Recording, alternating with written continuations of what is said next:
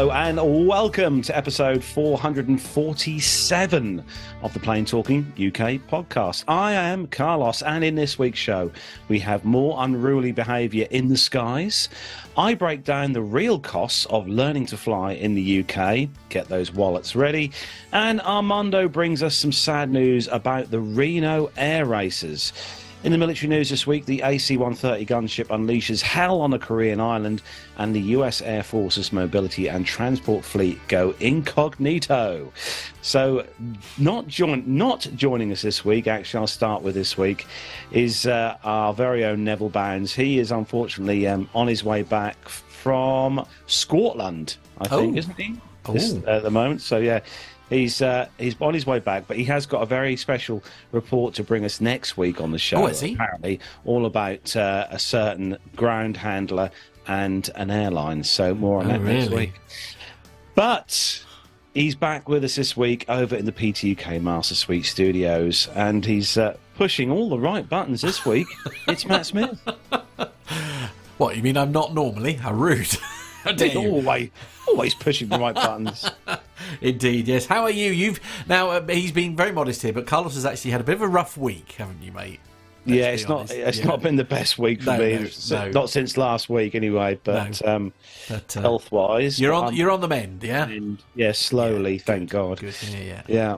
Yeah. Um, I'm actually, I'm actually had. This is my first beer in over a week. Yeah, So which, and everybody knows Carlos knows that's a very bad thing.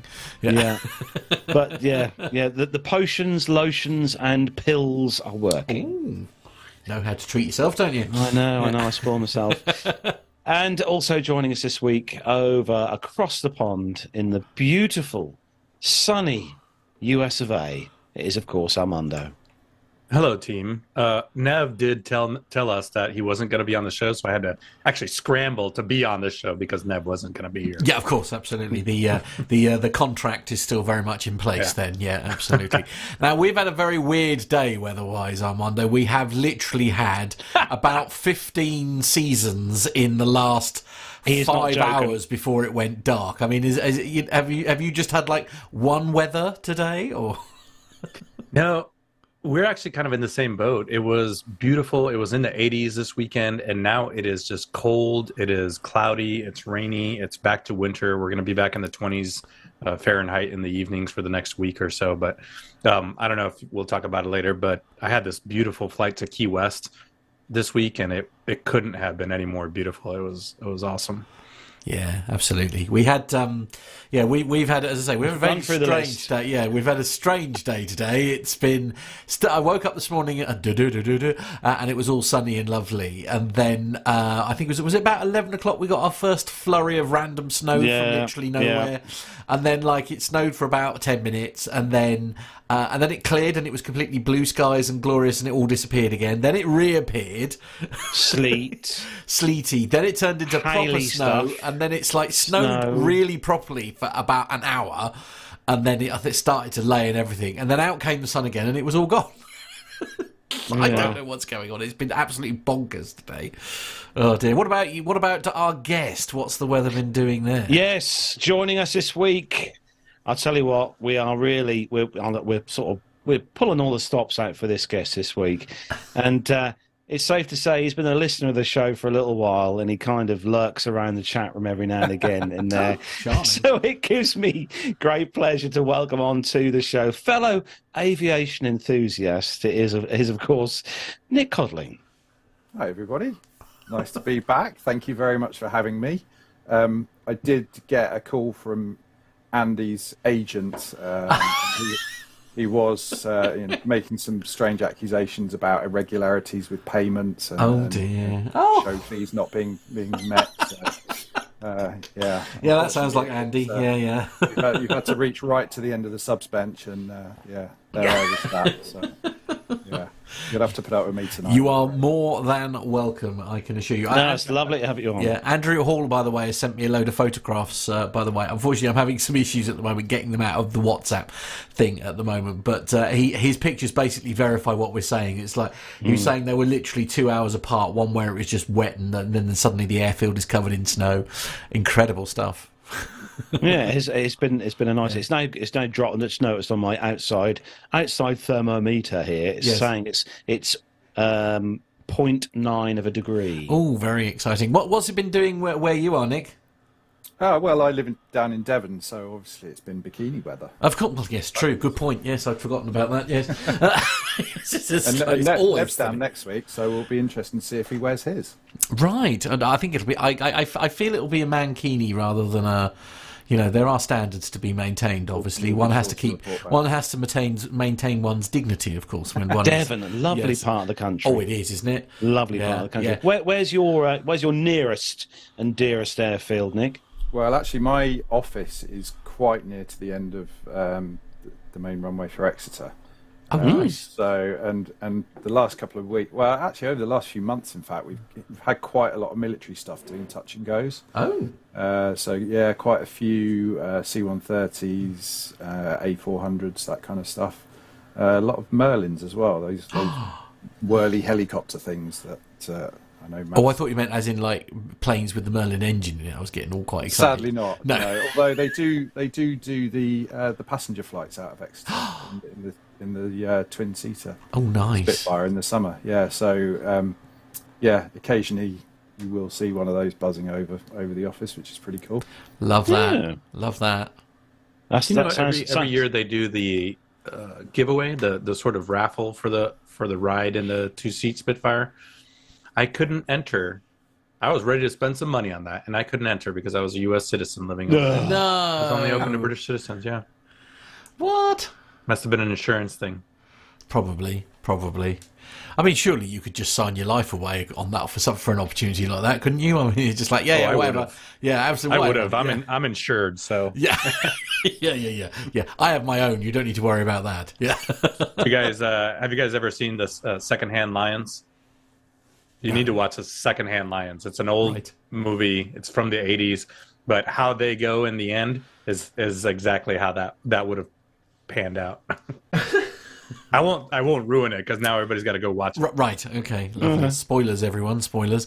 Uh, Now we've got some uh, got some news coming up in a little bit about something that uh, you might all need to go and watch, or you might not go and need to watch, depending on what the reviews Yeah. you've heard for the show. But going to say hello to everyone who's joined us in the chat room tonight because loads of people in there tonight. Lovely to see you all in there. Going to start at the top of the list, uh, as always. Richard Adams first in uh, the room this week. Hello to you, Richard.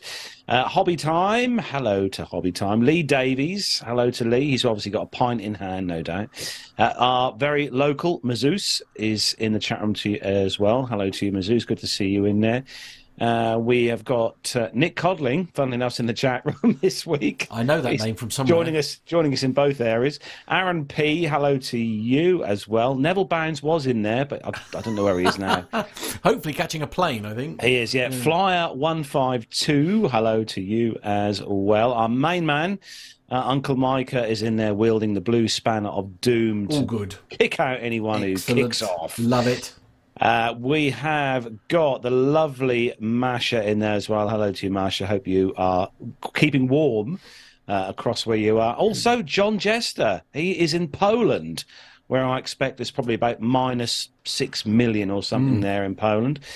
And scrolling down, Captain Ridiculous Wits wouldn't be the show. Chat room without Captain Ridiculous Wits in there. Uh, we've got Rick Bell. Hello to Ooh, bit of royalty. Rick Bell, bit of royalty, podcast royalty. Rick Bell is also joining us this evening. Do you, do you know what? Do you know what? While while, while I uh, sorry to interrupt you, I was actually looking. on. I was actually looking at some photos today Oh, this week of, of of when we, when we first met Rick. And we went out to Pittsburgh.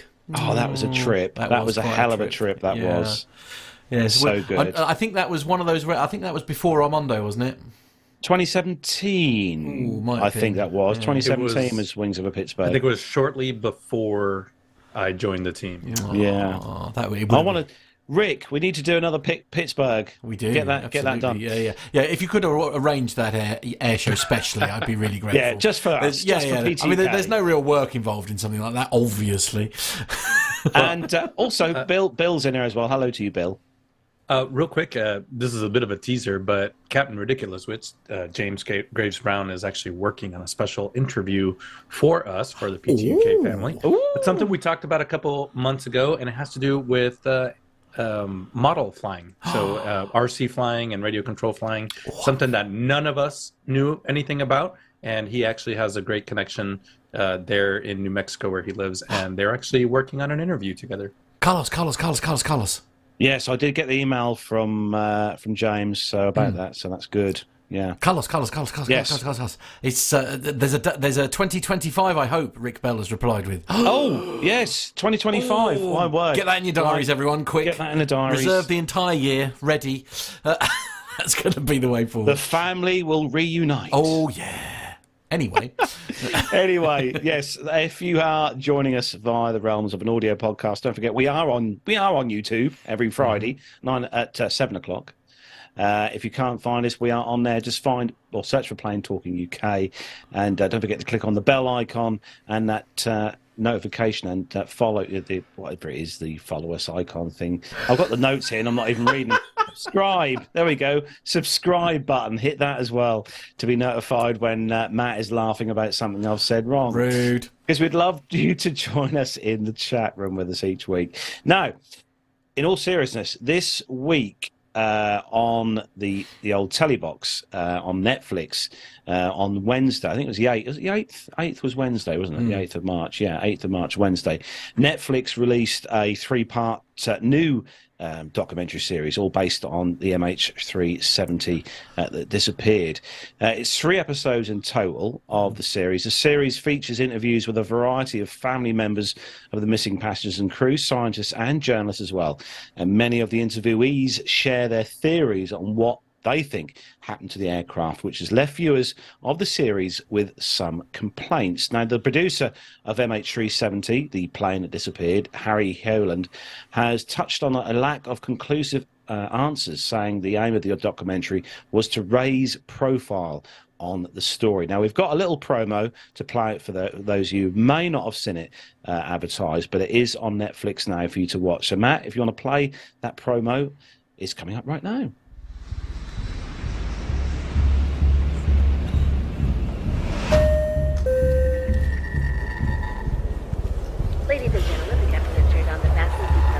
Planes go up, planes go down. What planes don't do is just vanish off the face of the earth.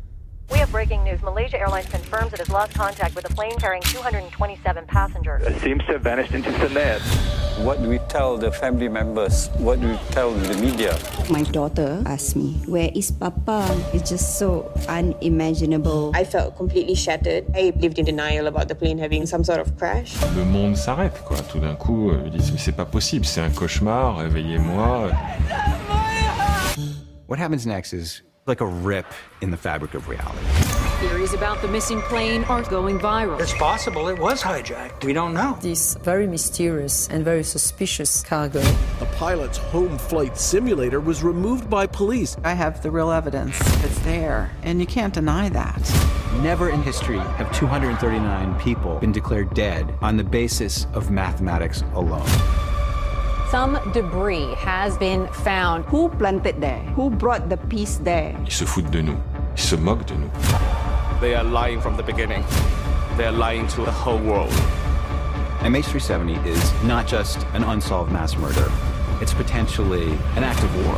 How is it possible for an airline to disappear out of thin air? Someone knows the answer. The question is who?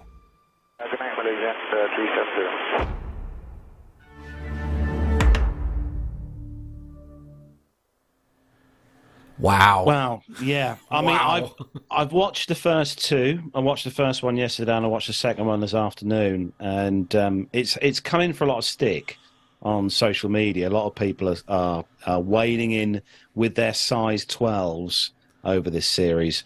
Um, it's it is a mixture of there's a few comments in the chat room I should say as well. It is a mixture of stuff that's already been publicised on TV and various other documentaries and stuff. But I, you know, this this is going. to I think this will go on forever and ever because they've not found it yet, and will they ever find it? I, I honestly don't know. Armando. Uh, well, like I was saying before the show, I don't really have a dog in the fight. I've, I've only started to watch the. I'm about halfway through the first episode, so I'm still reserving judgment. Um, interesting that you know, uh, I think it's cool that it was released on the same day, nine years later. But um, I don't know. I, you know, we'll see. Do you not think it is that in some respects it is serving a purpose though? Because as you say, nine years has has sort of passed, if you like, time wise. I know the people who are watching this, listening to this, will have long long memories and will probably never forget the details of that flight. But do do you think this is this is purpose? You know, providing a purpose, if you like, to sort of stoke the memories and, and make sure that it doesn't just sort of dwindle off into Well, into sure. history.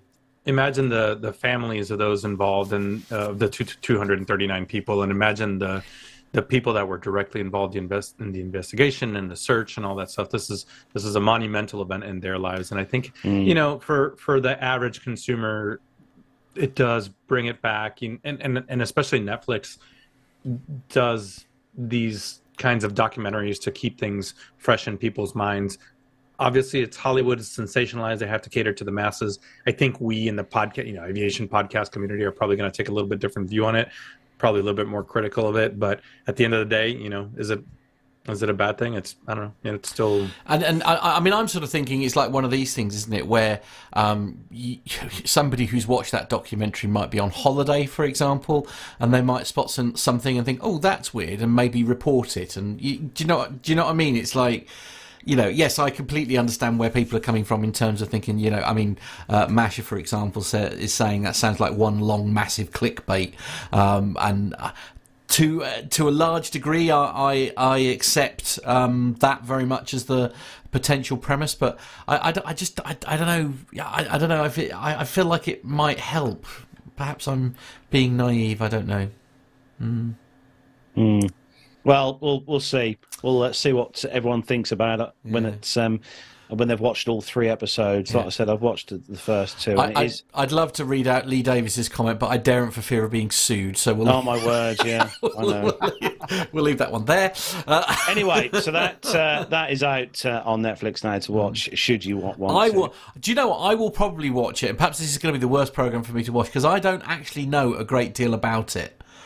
Um, and Hmm. I, I mean, Well, there you go. I, I don't know how much. I don't know how you know historically accurate the content may be. That's you'll you'll find out what happened. Yeah, yeah, and you'll okay. find out what happened in the aftermath, and it'll probably throw up 150,000 questions for you to ask in next next week's show. So Yeah. Okay. yeah, Yeah. okay. All right. Yeah. I will.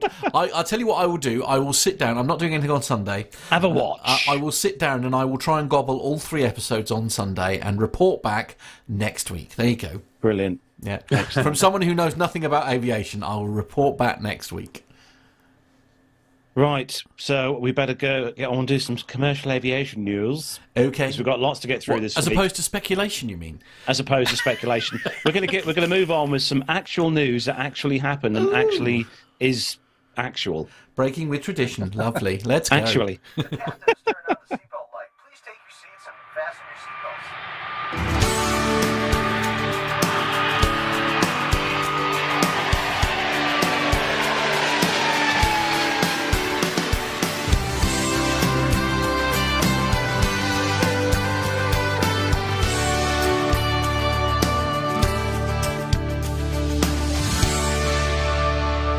Well, first news story this week, and this is actually news.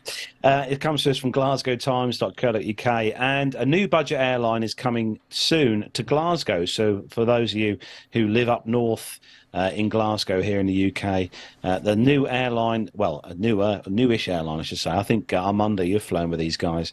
Uh, Play, a low-cost airline based in Iceland, has announced a newest route between Glasgow International Airport and Keflavik Airport in Iceland. Uh, tickets go on sale this week with the first flight departing on May the 26th this year.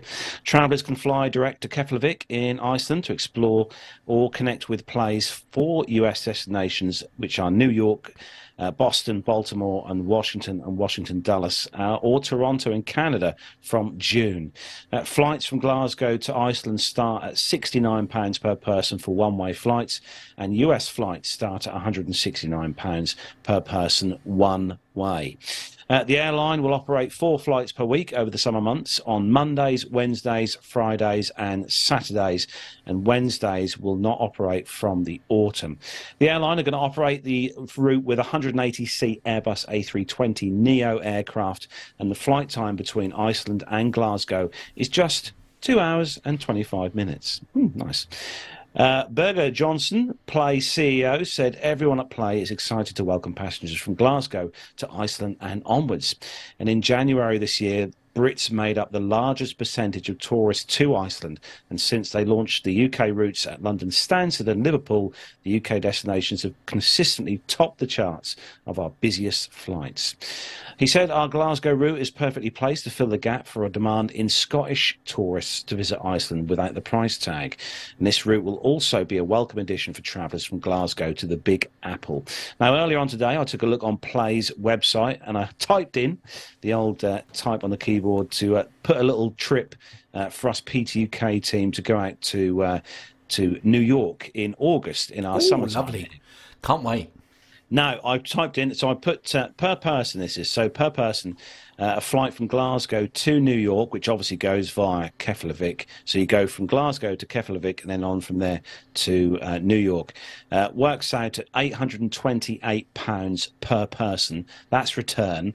Uh, that inc- that'll pay for your fares and taxes. A personal item doesn't really say what the personal item is on the website. I guess it's, you know, a a phone. Uh, priority boarding, you get a carry on bag, a checked bag, and you get to choose your seat uh, from the middle to the back of the plane, but that excludes the extra large seats, which I presume is their overwing exit seats. And uh, a similar flight from Glasgow to Reykjavik. So if you just want to go and visit Iceland and check out the, uh, you know, the, the chilly bits there, um, that is three hundred and forty-one pounds return with that same standard of service with all the extras. Now, if you want to do the same flights again but have the complete basic flight, so just a seat and take your mobile phone with you in your hand, and that's it, nothing else.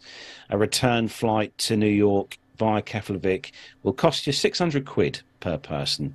And if you want to go and visit uh, Keflavik in Iceland, that'll be 209 pounds return uh, for that. Literally just a seat and a you know a carry-on item in your hand. So, So thoughts, guys? Are they literally charging extra to take on a, a carry-on bag then? Mm-hmm. Mm-hmm. Oh wow. That's crazy. But then I, I, I, to be honest, I can I can see um, I can see a lot of that. I mean, it's definitely moving that way here as well, isn't it? It looks like I mean the bags are getting smaller and smaller, aren't they? That you can take in the cabin.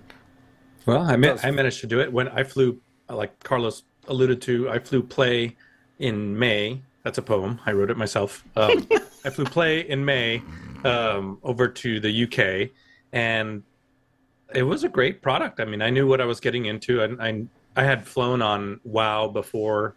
I'd flown on Norwegian uh, before. You know, how many times have I crossed the Atlantic from the UK? Um, and I thought it was actually pretty good. I, I was going over there. Matt, you met me for Mm, you know a couple. oh, um, we had a great time. I loved that. yeah. And so I, I just wore the suit that uh, that I was going to wear at, at the ceremony. you and literally I, went. I took... You're you're right. We had we had dinner, didn't we? That was literally it. We went we went for dinner. Then you then we went and bought a suit. And then you you basically that's it. You you that was the end of it. You wore it and then like flew Yeah. home in it and everything. and my bag uh, was within the dimensions of what they consider a personal item because I really just had about you know four four pair of underwear and, Yeah. a, and a laptop and and I was only going to be there for four days God, and, and then I wore the the suit that Matt helped me pick out. Uh, Yeah. I wore that back. Fabulous, fabulous taste. That's all I'm saying. I thought it was a great product. The the crews were really friendly. Most of them came over from WoW, so they're they're experienced. They know what they're doing. I think it's actually the same certificate, like air carrier certificate. Mm. They just um, you know change the names, change the paint on the airplanes uh, under new management type of Basically, banner yeah, yeah, yeah. thing. Yeah. Yeah. What What do you think of the price, Nick? Return to New York with all the extras. At, uh, Well, what was it? yeah, I mean- eight hundred and twenty-eight quid. I return. I mean, that is in August, isn't it? So you- That is in August, They, yeah. they are going to be inflated a little bit with it being in the school holidays. I think there is always a danger with these low-cost airlines that you know you get kind of sucked in by the initial price, and then, like we're saying, you know, by the time you've paid for a carry-on bag, you've paid to choose where to sit, you've paid to presumably use the toilet. you've paid to, yeah. but you know all the extras like food, for example. You know, that's where they get you, and and by the time you're all said and done, you know, actually, might it have worked out cheaper just to go with a, a regular airline? Know, I suppose found yeah. If you get before. yeah, if you get like your your hand like yeah, as you say, if you're not trying to do it on hand luggage and you want to get a suitcase in and and Yeah. stuff like that. I mean, I don't think that's too. I mean, I know how much. Uh, I, I'm pretty sure it was. Uh, I think it was nearly four, 13, 1400 pounds when I went to New York back in Yeah, November certainly 20, 2017, I think it was something like that, 2016, 2017. Um, and yeah, it was sort of, you know, sort of, I think it was between 13 and 1500 pounds. It was an awful lot of money. Um, you know, especially as we were only there for like four or five days or whatever. It was a, it was a lot, but, um, I Don't mean, that- forget that's as well- quite a big difference, you know, price wise. Don't forget as well, Matt. This this is not direct. This is so you're flying from Glasgow to Reykjavik in Iceland, and then you're flying from there back across to the states. So it's not a direct. Well, No, I, right. Nev would disagree with me. I actually like that. It's a chance to land, stretch your legs. It's usually at least an hour connection. The food at the Reykjavik airport is really good, and the gates are all right next to each other, so you you you're in no fear of missing your flight. I I, I suppose that it does induce the opportunity to miss your flight if you're delayed one way or another. Mm. But I actually enjoy all the times that I've done it. I enjoy stopping in Iceland. I think it's a beautiful country with beautiful people and great food. Even if it's just for two hours, I love stretching my legs and then Mm. getting back on on the airplane. That's just me. Yeah, no, I, I- I'm I'm with you. Weirdly, Armando, uh, you, which is perhaps I'm the last person you probably expected to say that, but uh, but yeah, no, I, I, I like that idea uh, and that. I mean, I, I well, I went to New Zealand and I got to spend um, it was only about five hours in Kuala Lumpur, and the airport was just stunning. I just I absolutely loved it. I had the best time, best time. So there we go. If you're in Glasgow and you want to go and uh, go across to the states via somewhere very, I I do really want to visit Reykjavik in Iceland because it looks stunning on the on the pictures you see on the do you know what? I reckon Gemma would love it if you could get her to go out there because it is Yeah. cold. That's the only thing. Ah, Um, but but I reckon she'd absolutely love it. Yeah. Yeah. I'll get. I'll put it on the bucket list. I would definitely. So Armando, you've got the next story, and it's that that, that old fabled story about the fact that people still think that you can open a door no. in mid-flight. Yeah, well, this one, if you've seen some of the videos, actually Mm. was pretty significant. I mean, we talk about unruly passengers that are uh, perhaps inebriated, under the influence of something. I think this gentleman really actually had some malicious intent. Um, so the, the passenger, there was a passenger who helped restrain this uh, threatening man on this weekend flight from LA to Boston. Um, he said that the entire chaotic episode was over within seconds, thanks to some teamwork. Uh, Samik Gukazian said in a tele- telephone interview that he was actually seated several rows behind the man who had tried to open the uh, aircraft emergency door, uh, the overwing exit, before trying to stab a flight attendant with a broken metal spoon. What? That's that was according to prosecutors. So he was definitely uh, m- had malicious intent, and he Mm. was out to hurt individuals. Um, uh, this individual, Samik, said that he heard the guy getting louder and louder and thought it was just an argument, but that he started yelling and screaming and threatening people, threatening to kill them. I did watch some of the videos, and uh, he was indeed uh, doing that. This was United Flight 2609. Um, and there's some audio also from the flight crew up front, kind of declaring an emergency.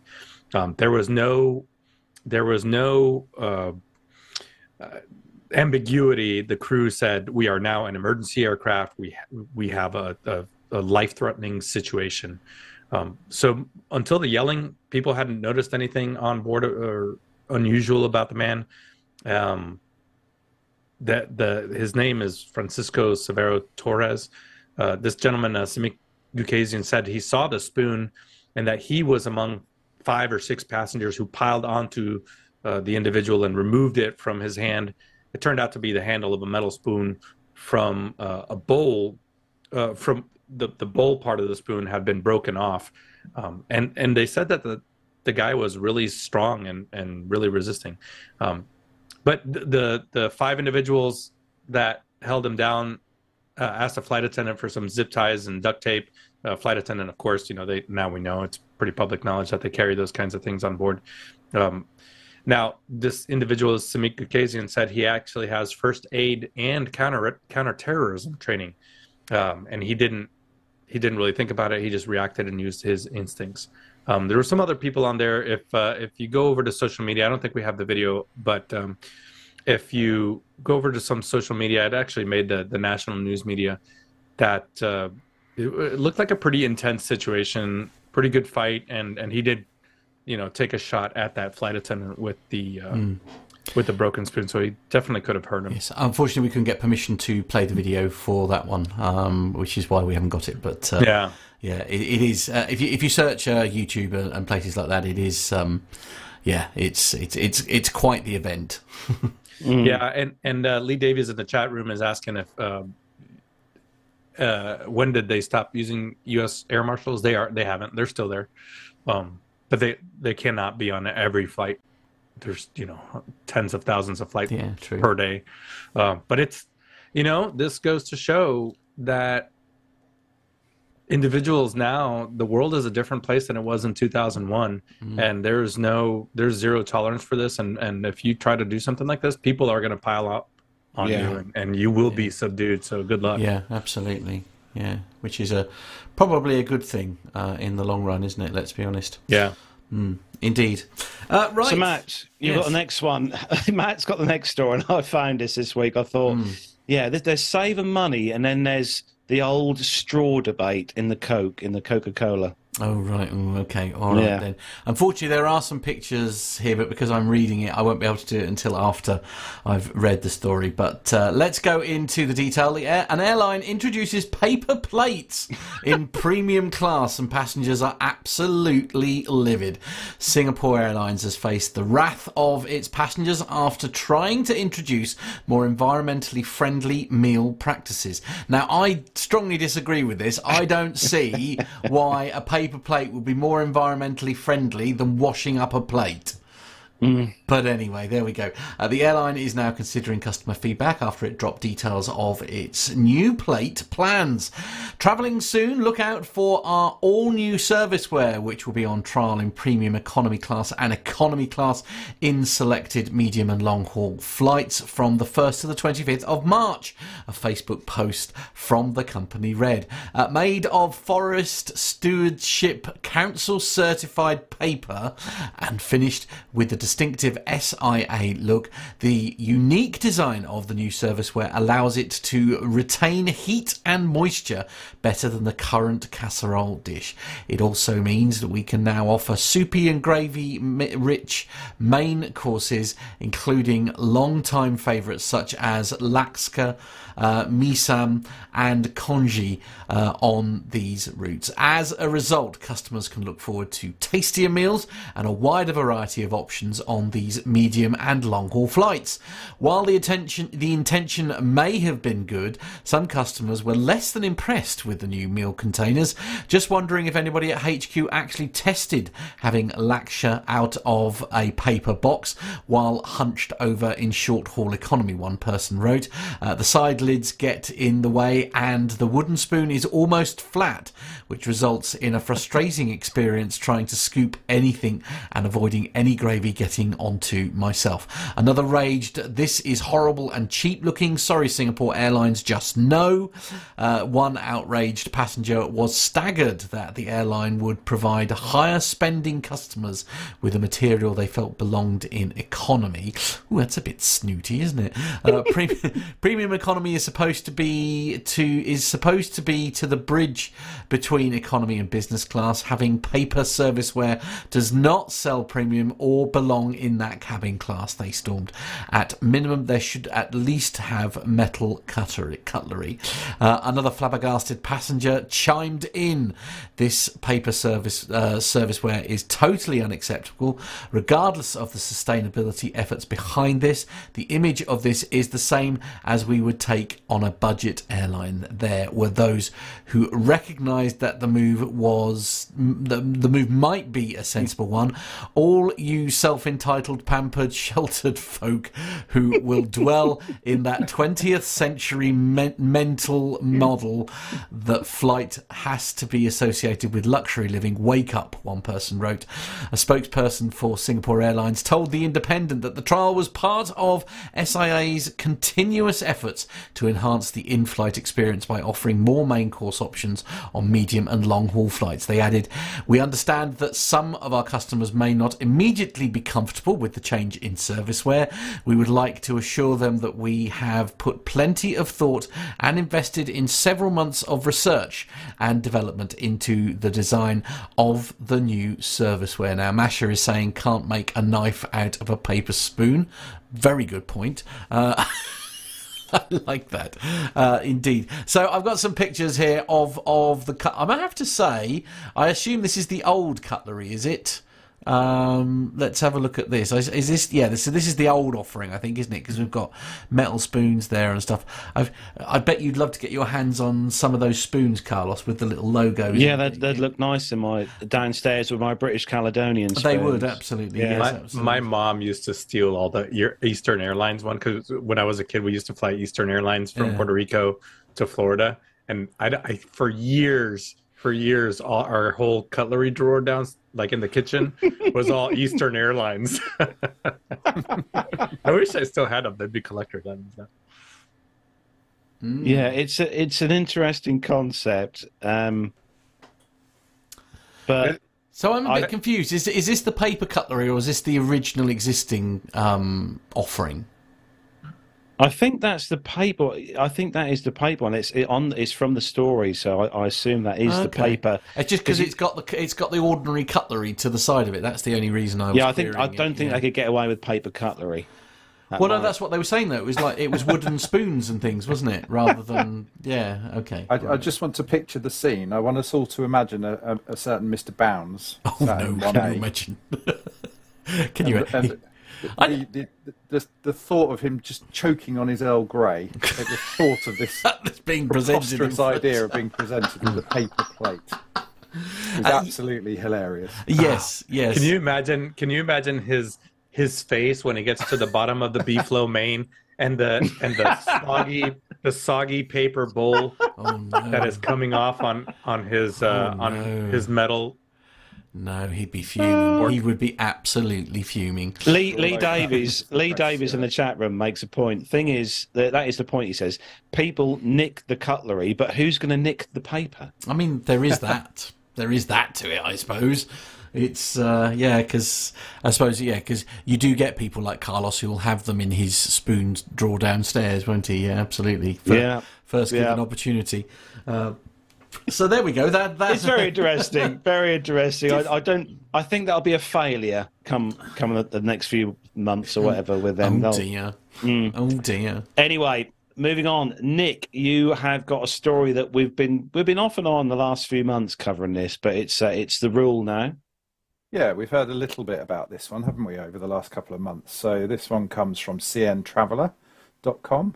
London City Airport is scrapping the 100 millilitre liquids rule in time for the Easter holidays. So many frequent travellers know the feeling.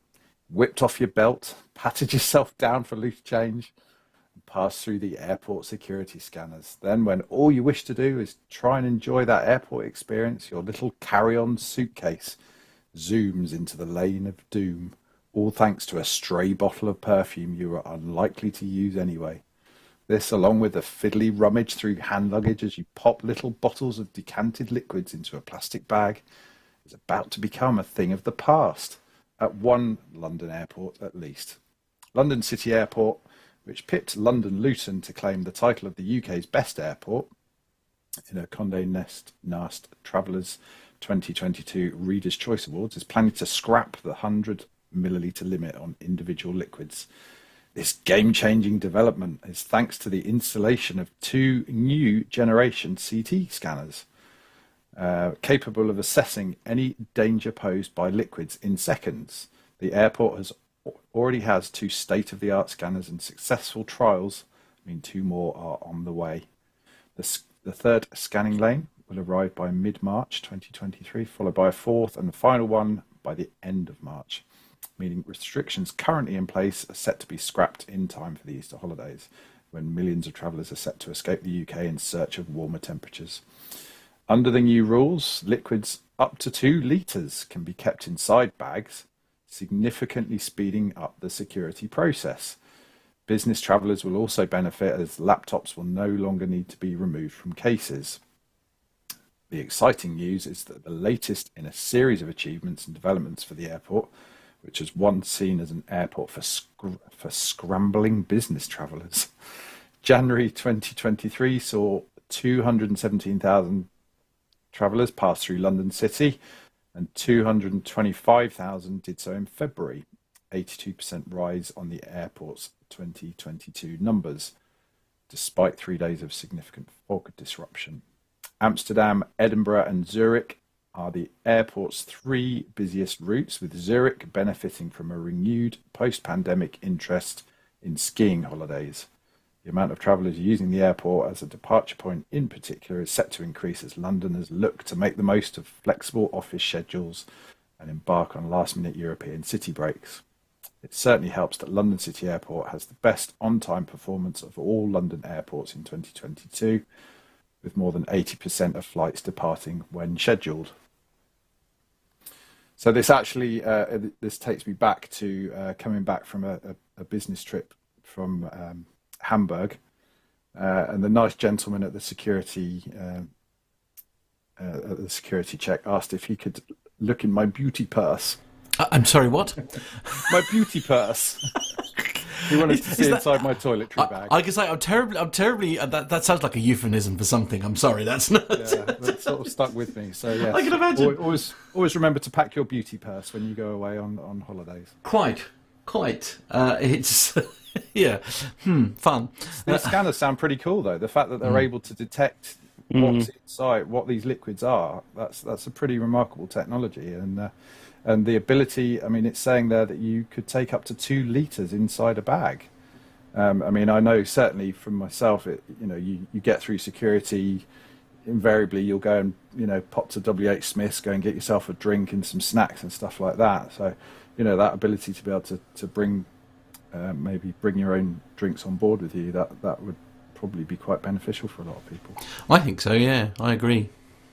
Yeah, me as well. I, I as someone who often travels with a kid, Mm. uh, you know, like the ability to bring f- my own food, so I'm not buying seven dollar crisps. Uh, yeah, you know, and but food and drinks and juices and you know she drinks those little smoothies and yogurt. That- Right now, I can't bring any of that stuff, and I have to pay full price at the airports for that.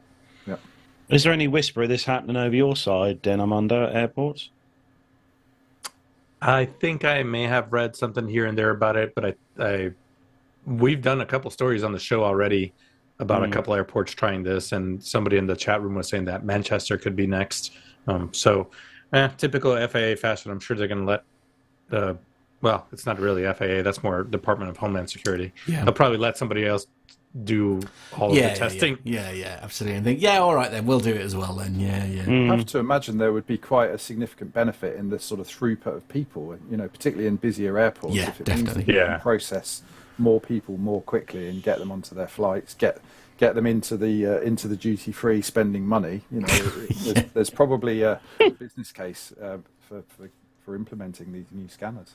That that is their uh, their favourite thing to do, almost certainly. It's just, in fact, that's one of my pet hates because I don't think I've ever bought anything from from. Actually, no, I tell a lie. I think I bought a watch from duty free once, and that's only because I broke it like in the airport and didn't have a watch for my holiday. I think it was the only reason I. I duty free is not like it used to be. No, it's not. It's duty free has not been the same for blood blimey Yeah. like twenty odd years. You don't you don't get the discounts and stuff that you No. used to, did you? I mean, I, I think a lot of that, you know, I'm I'm sorry to say, is Supermarkets. is supermarkets and online purchasing. I think because we're so used to being able to buy it, you know, super cheap and all that kind of thing that you know even even the you know the duty free airports can't really, you know, sort of compare, I guess now. But Mm. uh, it does really annoy me that you are made to, especially like at Stansted, uh, which is the only airport I have a reasonable amount of experience with flying through, and you have to literally zigzag your way through.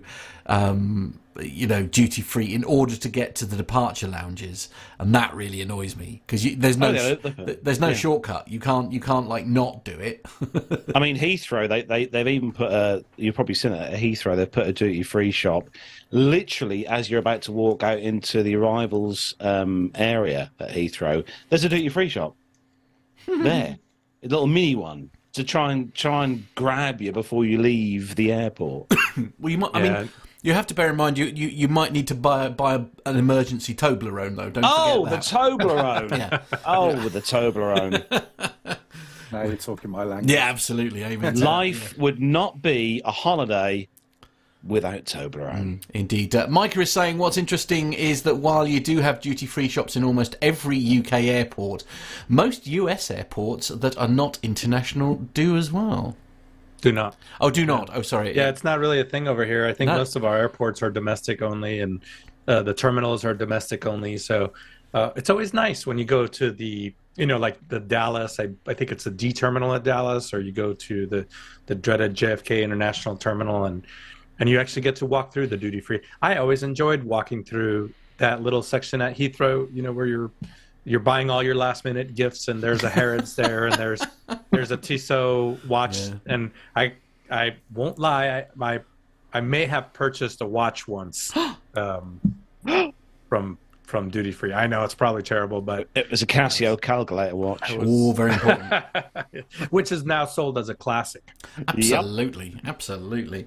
But uh, yeah, uh, well, perhaps it's just uh, well, in the, but by the sound of it, then we're a bit spoiled here. Then, Well, I think most of your flights are international, aren't they? So well, yes, yeah, Mm, absolutely, yeah. Well, I mean, I suppose, I mean, you could argue that going to like Glasgow is technically international as well nowadays. Yeah. But there we are. Um, well, speaking of Scotland, the next story is from HeraldScotland.com. Um, see Logan what, Air see what I did there? Yeah, That was great. That was great. Uh, Loganair pilot Rachel Gilmore is flying the flag for female pilots. She says that she still can't believe her luck when she increases the engine power in her passenger aircraft and she rises above the clouds. The 24 year old is only uh, one of only about 4.7% of women pilots in the UK, where the numbers of women pilots are some of the lowest in the world. While she firmly believes that there is no such thing as a job for a man or a woman anymore, her career choice still elicits some surprised reactions from the public. Uh, she has been mistaken for cabin crew at, well, twice at, as when this was published.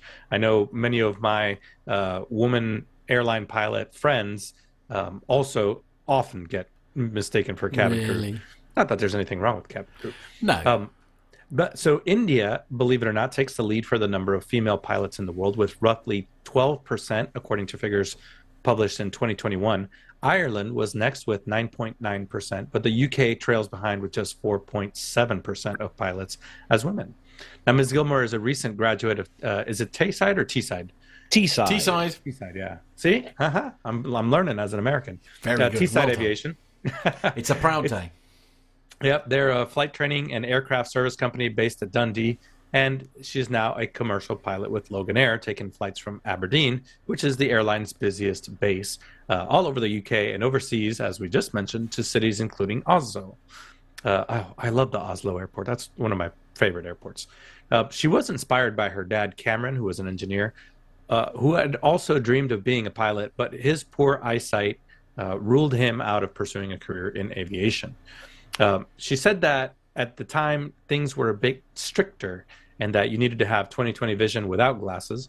She said that she also wears glasses and he was her inspiration. Now, she did say that she didn't really have a plan B beyond being a pilot. Um, there were actually five girls who started the course at Teesside Aviation with her, and about 20 boys, which is probably more girls than people would expect. And that is a true fact. Uh, she did say that there's been the odd comment of surprise from people that she is a commercial pilot. Um, many older people, more experienced people, I guess, the older generation perhaps still don't think that women uh, should be doing this. And and of course, when they see a 24 year old woman um, in the in the flight deck, they you know you, you can imagine there's some uh, generation from now.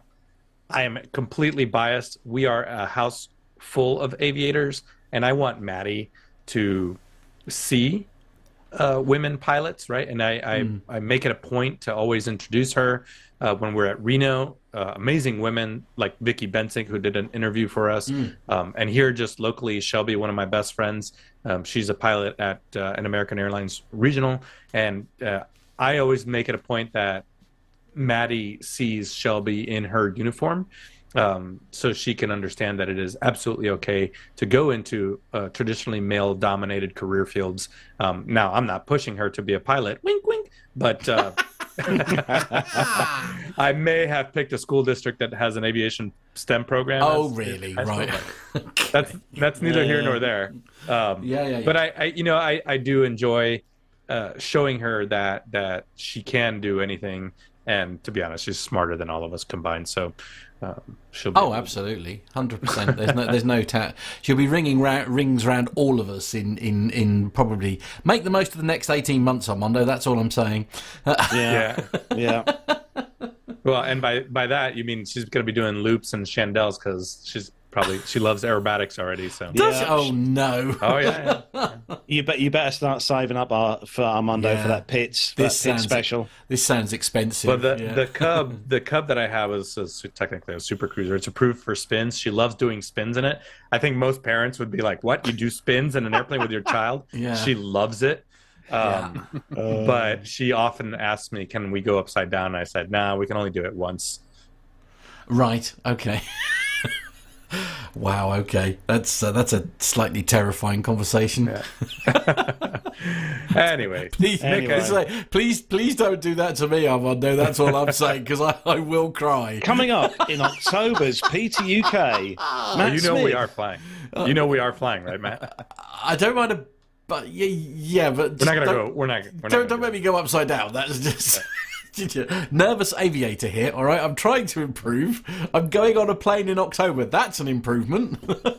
Matt, We won't, Matt, we just won't mention anything about the skydiving. oh, don't say that. The, Sorry, don't mention the, about the crowdfunding for that either. What? Oh, anyway, anyway, moving Anyways, swiftly on. Nick, you've got the next Nick. story. Moving swiftly. what? swiftly Hang on. What? Lufthansa. So, coming from aerotime.aero, this is uh, Lufthansa indicating that the Airbus A380 has no long term future at the airline. So, um, having slightly pre read this, there is a quiz at the end. So, you're Oh. going to have to keep, Oh. keep pace on all the, uh, all the aircraft. oh, wow, I'm going to have to pay attention now. Crikey. So while Lufthansa plans to return up to six Airbus A380 aircraft by 2024, its fleet plans do not include the double decker in the long term future. Going forward, the airline's new normal fleet will include the A350 1000 and the 900, the A330 300, and the 747 800, 777 300, 777X 900, and 787 900, as well as the 777F to operate cargo only flights. The number of cockpit types will be reduced by at least six in the short term future, with some of the older and less efficient aircraft in the process of being phased out.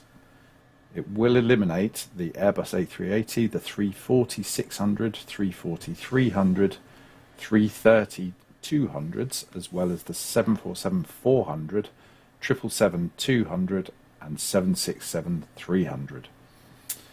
An improved product for an airline consists first and foremost of advanced aircraft and modern cabin interior, noted the chairman and chief executive officer of the Lufthansa Group during the company's 2022 earnings call. That is why we are systematically continuing the modernisation of our aircraft fleet, stating that in 2023 the airline group will add 35 jets to its various airlines. To replace its aging wide body aircraft fleet, the group ordered 22 additional long haul aircraft 10 A350 1000s, 5 A350 A350 900s, and 7 Boeing 787 900s. In total, the German airline group has 87 wide body aircraft on order, with 44 additional options. Delivery of the jets is scheduled to begin in 2023, with the first 777X delivery to commence in 2025. By 2030, the carrier group will add 200 new aircraft to its fleet, with more than half of them long range airplanes. The group expects a significant cost savings from these measures, especially in the areas of crew training, maintenance, and operations, the company noted in its full year report. Overall, six Airbus A380s are set to return to Lufthansa's fleet in the next few years. According to the airline's financial report, six super jumbos will return to Airbus by November of 2023 out of a total of 14 A- A380s it owned prior to the beginning of the pandemic. As of 2022, 10 aircraft of the, of the type were decommissioned.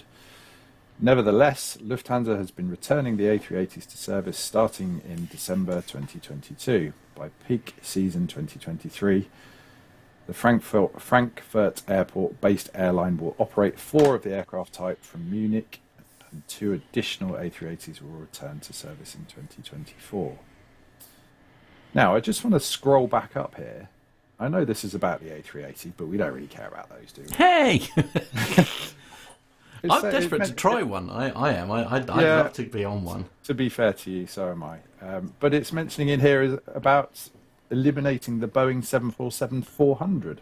How is how is Lufthansa still flying the 747-400? That really stuck out uh, uh, amongst all. Yeah, the- I think they mean the Dash 8 because Lufthansa, I think, have, have got the Dash 8. They haven't got the 400. So, yeah, because I know that they're still flying a bunch of those. yeah. but surely not a 400. Yeah, the- the Dash it's a really old freight one or something.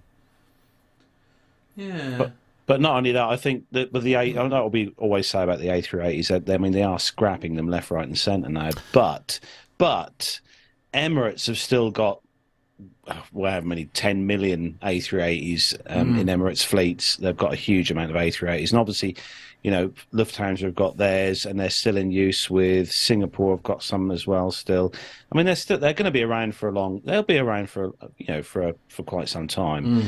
I don't think Emirates would have invested so much in the the 380 if it was if it was a you know a loser aircraft. But I mean, we've said Or it. I mean, Sorry, sorry, real Go on. quick. Just uh, Lufthansa apparently does have eight 747 400s still in still in service. Are they for cargo?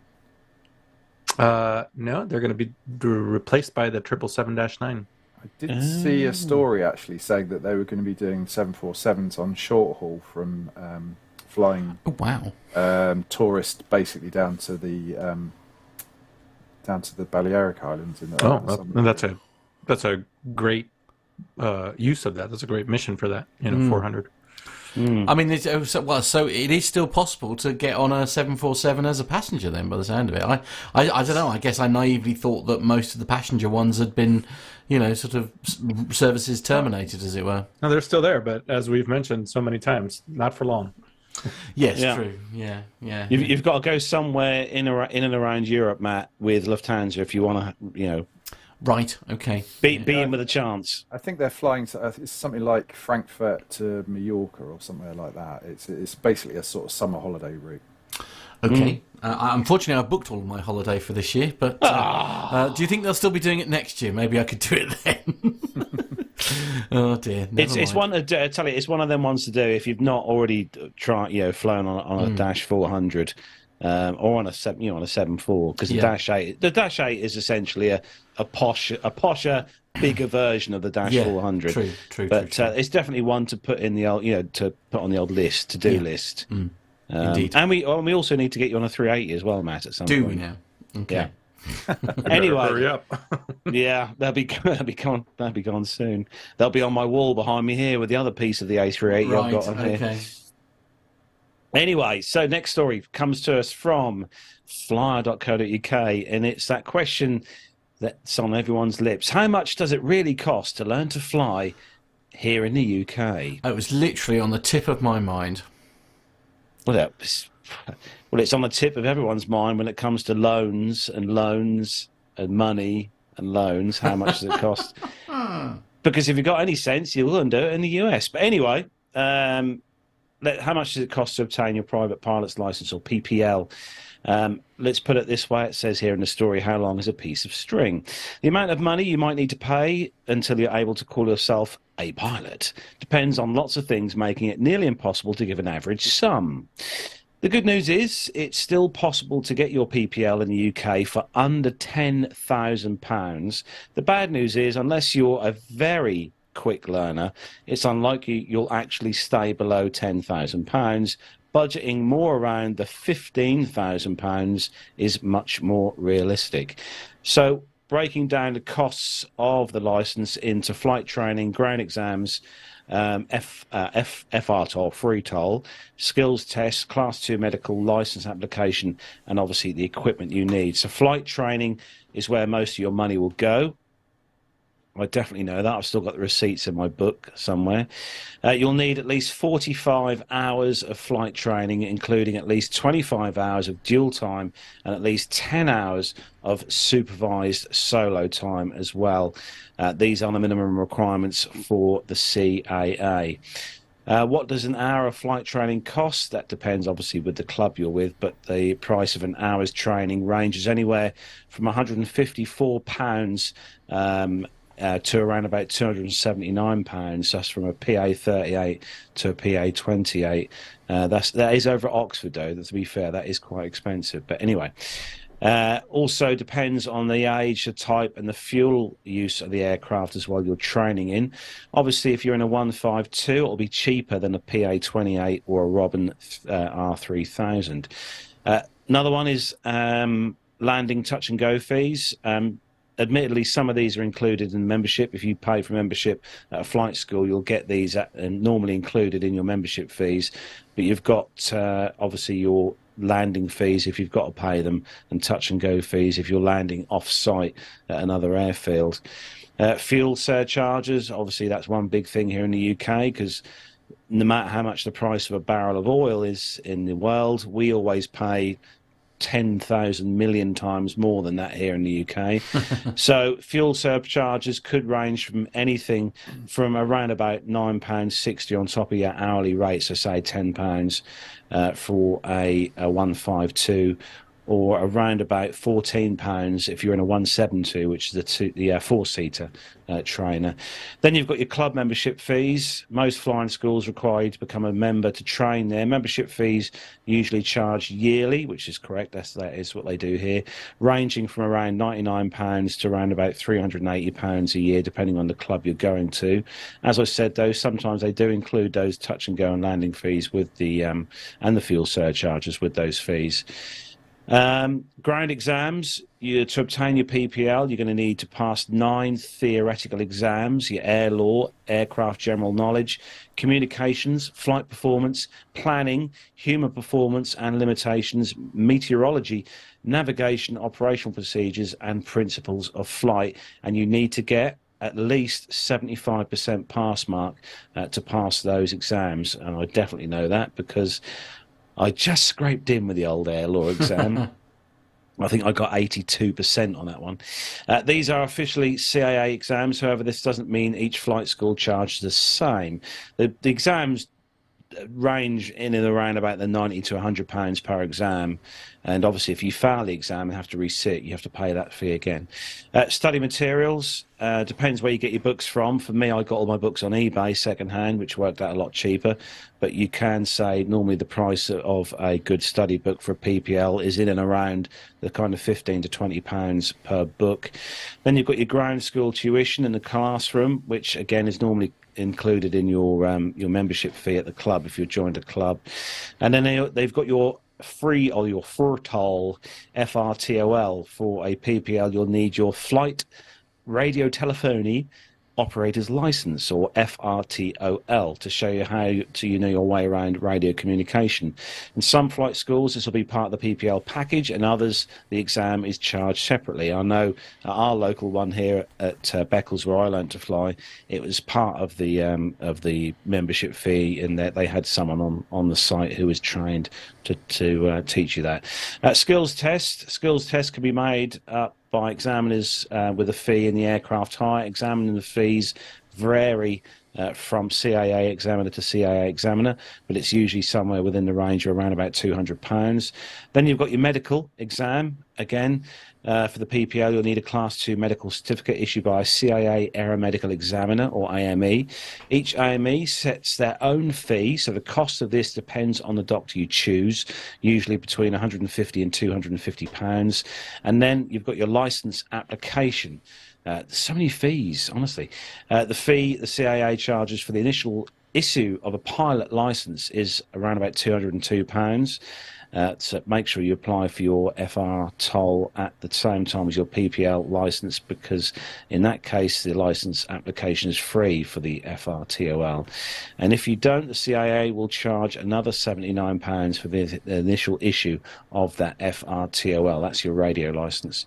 Uh, the equipment what supplies you need during your training. So you've got your whiz wheel, you've got your charts, and all the other pieces. Your your um, knee pad, which I brought as well when I was learning, headset, which I also got as well, which is another cost. I got mine from, I think I got mine from eBay. Um, so you've got all the prices for all those bits and pieces as well. Again, a lot of these can be obtained on eBay secondhand from people who have obviously used them to learn to fly. So that's a good sort of aim to work for there. So breaking it down to costs.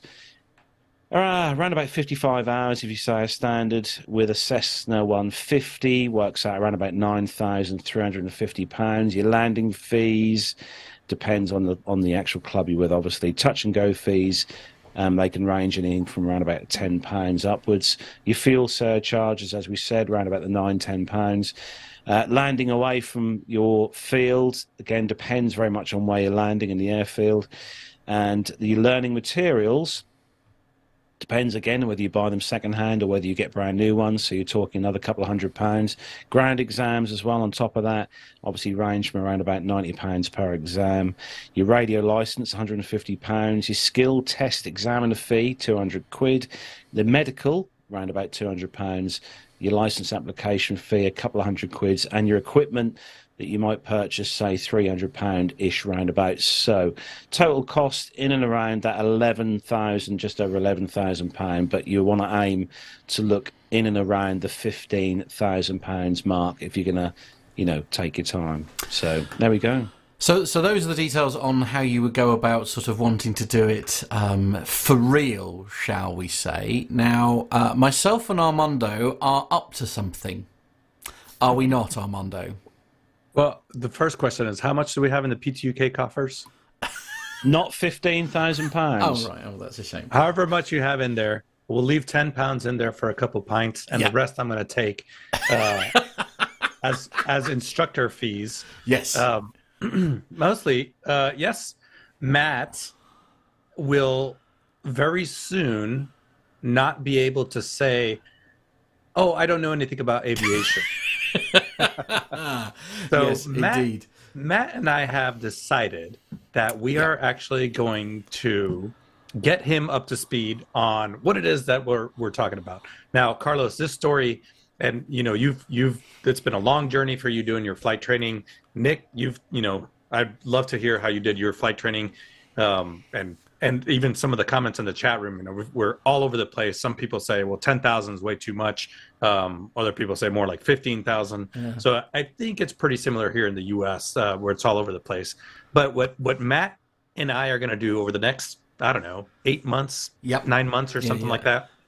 So we, we should say so. This is leading up to our 500th episode, basically. So we're we're giving you a little bit of a sneaky peek of something that will appear in our 500th episode. So uh, Which we can't tell you what the 500th episode is going to be yet, but it's going to be wicked cool. Yeah, yeah. Um, we are basically doing an online virtual ground school for Matt over the next nine months. Um, just Carlos, you mentioned in that last story some of the topics that are required to be covered. Now, you guys over there have all these exams that you have to do. We do not. Nine. Nine. Yeah, we And I'm don't not- have to I'm do not- that. I'm Yeah, not yeah. we're not, we're not going to do saying any of that. No, we're not going to do any of that. So I, I, the the object of the exercise is because you know I'm the first to hold up my hands here and say I know I know know not a thing about aviation and how to to sort of fly a plane or anything like that. And basically, what we're going to try and do as an experiment is see if somebody like me who has no knowledge of aviation, and not even let's be honest, the greatest passion for it either, ha ha. um, is to see if I can get to a point where I could actually physically fly a plane, having only learnt in the virtual world. Right. And in addition to that, we know it's a great opportunity to actually talk about some of these topics. We'll talk about aircraft systems so uh, Matt can uh, understand a little bit more about the stories. Believe it or not, Megan's actually going to sit in through this. My, my wife is going to, yeah. So we'll talk about the flight environment. We're talk about navigations. We're going to talk about meteorology. Uh, talk about IFR flying and what are some of these acronyms that we're always throwing out. Uh, some of the human factors. We'll talk about human factors that we are often discussing in some of these mishaps. Most most of the most of the time.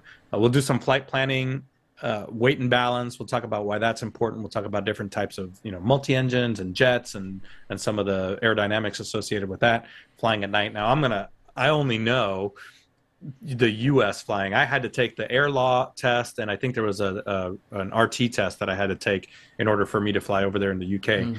But we're actually, and this will fit in nicely to the uh, virtual aviation special that we're going to do at some point this year, um, where we will also use a flight simulator, or a, sort of a, a collaborative environment where screen sharing, and I can basically instruct Matt using a home flight simulator, Carlos's house. Right.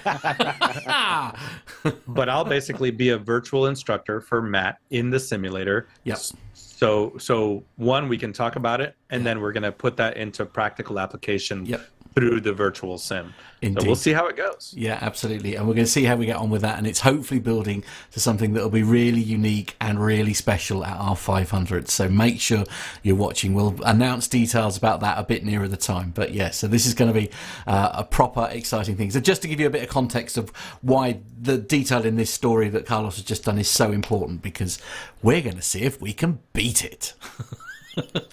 yeah, you don't need exams. You don't need Yeah, all the exactly. lessons, Matt. Well, we're about to try and we're going to see if we can prove that. There you go. if I if I if I can sit here at home and fly a seven three seven eight hundred at home, Yeah. then I'm sure you can you can fly a Cessna one fifty. Indeed, yeah, absolutely. Uh, there we go. So, well, Bill in the chat room says, "Is Matt going to do the test fight in your airplane?" I think you meant flight. But if he wants to do the test fight, yeah, yeah, yeah. Have any of you guys seen the thing where uh, Tom Cruise takes James Corden flying? Yes. Yes. Love Yes, that. that This is is kind of where I, I've I've got in mind now. So uh, Right. Okay. Yeah. Okay. Oh, God, I hope not. I didn't sign up for that. Nick has just spoiled what we're doing for the 500. Ah. Damn it. yeah, yeah, yeah. We're going to fly an F 18. Yeah, that's what the object of the exercise is. Yeah. Oh, hell yeah. there we go. So that's, uh, as I say, that's a little sneaky peek of what we've got up our sleeve. Uh, more details will come on that very, Oh, very, very soon. exciting. Indeed. Right, indeed. Matt, you've got a very interesting story next about all those essential items that you buy, use once, and then throw in the loft. Right. Okay. Fair enough. We'll whiz through this one quite quickly because it's uh, it's uh, we're sort of running out of time rapidly actually, and uh, we want to have a good chat with Nick. So standard.co.uk is the website, and the headline is best long haul flight essentials from neck pillows to earplugs. We're all trying to make up for the lost time in lockdown years, whether that's with friends or family, or for this particular writer, jetting off every other weekend. The British writers, uh, the sorry, the British winters are long, drawn out, and cold. And if you like, if like me, suffering from seasonal affective disorder (SAD) and all the lamps and sunrise sunrise alarm clocks just won't cut it, uh, consider Winter Sun. The idea of Winter Sun is only possible when you start to rack up certain number of air miles. Yet the luxury of first class flying may not be all in our reach. Instead, when you're sitting at the back of the plane, it can really take it out of you. A lovely problem to have, of course, but a problem nonetheless. Airplane footrest inflatable pillow. What on earth have you put in this stuff? I'm not even. Oh, Wait till dear. you see the pictures of Right, it. okay, yeah, that's a bit of a challenge. You, you, as a mental note, Carlos, in future uh, stories with pictures and Oh, me do me- do you reading want me to quick, do me to quickly Yes, run through I do. I think that'd be a good idea. Okay, yeah. so we've got the airplane footrest inflatable pillow. The flight hack bumper pack comes with an IMARS uh, earplugs and show footrests with needing the sacrifice of precious hand luggage real estate. It can be inflated at the height to be adjusted to give you optimal comfort. So there we go. That and you can buy that on Amazon for fifteen quid. Oh, Bargain. lovely. Yeah, okay. Uh, You've got this one, the Loop. This is really weird. Loop Quiet earplugs for sleep. Drown out crying babies, loud snorers with these earplugs from Loop that may even trick you into thinking you're on your own private jet. different sizes for different customers uh, with a soft touch, hypoallergenic construction, and they're easily put in and easily removed. I think they look bloody awful. Uh, they're 18 quid from Amazon. Uh, next up is the TRTL pillow. Uh, there's no comfortable way to sleep properly on a plane. This this looks rubbish. Uh, it's the uh, innovative neck pillow that takes uh, the long-standing idea and turns on its head with what appears to be a snood that hides an internal support system to give your neck support. I suppose it would be a thirty-three ninety-nine. Stylish, you see. That's the problem. It's stylish. No, this one is is good. This is a universal airplane in-flight phone mount. Upgrade your seat on Matt's Ryanair flight or EasyJet flight with this phone mount that attaches to the tray table, so you can stream your shows on your phone and binge watch stuff uh, hands-free in the comfort there. This this is only eleven quid on Amazon. Bargain. Cheap as chips. Then we've got the uh, Simpler cable organizer bag. Neville Bounds will be after this one. Get your cables organized uh, for your trip. Kiss goodbye to last minute dashes around the house when you're looking for your passport. All your accessories can be stored in this little handy little zip up pouch. Yours for 13 quid. I remember. I remember uh, actually uh, when I went and go uh, met Owen on a, a layover. Actually, he has exactly that. He has a little like zip up bag that has all of his cables, and he's got like really long ones that go like go completely across a hotel room and and things no, this, like that. this Yeah. next one is bizarre. This is the liquid airplane footrest. Hook the accessory over your tray table and prepare, prepare for the full lounge experience as it forms a hammock for your feet so you can stretch out and relax on long haul flights. The fabric's lightweight, so it won't be adding unnecessary grams to your weight in your cabin bag, and it folds down for easy storage. Eight quid on Amazon. There we go. Uh, we've got a kids travel tray. All okay if you've got kids, but if not, not really much use. It's for kids to uh, do all their drawing and other bits and pieces on with all their crayons and drinks and everything all in one place. And with that, with size that stops stuff from falling off. Fifty-four pounds on Amazon. It's because it's for children. You see, that's why the price goes up immediately. They can they Yeah. can have a they can have a two quid box of crayons and some paper. Anyway, next one is the inflatable travel pillow for catching Z's on your flight. I've just seen this. This looks ridiculous. There we go. I, I don't quite know how that's going to look It's an on you. airbag for your face. That's what it is. It's ergonomically designed, I'll have you know, Yeah, to yeah, position whatever. it at a 45 degree angle to relieve pressure on the spine. It's also inflatable and comes with an eye mask and earplugs. 50 quid, that'll cost you. Uh, we've got the Away with the Daily Carry On with Pocket. This is a hard shell mini cabin bag. Because you all know some cabin bags are the size of four bedroom detached houses. Uh, this one's got a phone battery pack in, passport size little wallet to put your passport in. It fits all the uh, low cost carriers' sizes, EasyJet and Ryanair's, which will fit in with their things. And if you're flying with BA, you won't encounter any issues taking this wheeled cabin bag. 180 quid for that one. Uh, next one is this is rather nice. I like this. This, this is very swanky. The Drowsy Sleep Co. Silk Sleep Mask. Ooh, silk, darling. Very Uh, nice. Do you know what? I've tried this on a long haul flight Have you? wearing one of these masks, and I, it was pointless. I slung it off in the end. I think it's Oh, absolutely okay. pointless. But uh, this is supposed to make you feel very calm with its soft, silky, and uh, to cut out light pollution, whilst also muffling out sound. Quite why you need sound muffling on your eyes, I don't quite know what I say. it's lightweight it goes and over you, it goes over your head. Oh, okay, fair enough. this this is only sixty nine quid. I mean, Mm, lovely. I'll buy two. Now this one I can see Matt. This is the last one on the list. This Already one I got can one, see, mate. Already got one. I can one. see. Matt buying this. This is a Belkin, very good brand. I will Already say. got it. It's a twenty thousand milliamp portable power bank. It's in blue, so it's obviously the best color you can have.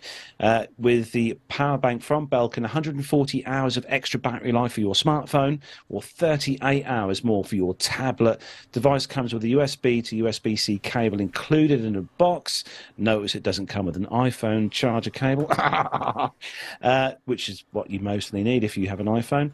Uh, it comes with a two-year warranty Going to uh, actually as well, throw stuff at you in a minute. and it's only it's only thirty quid. It's cheap as chips. Yeah.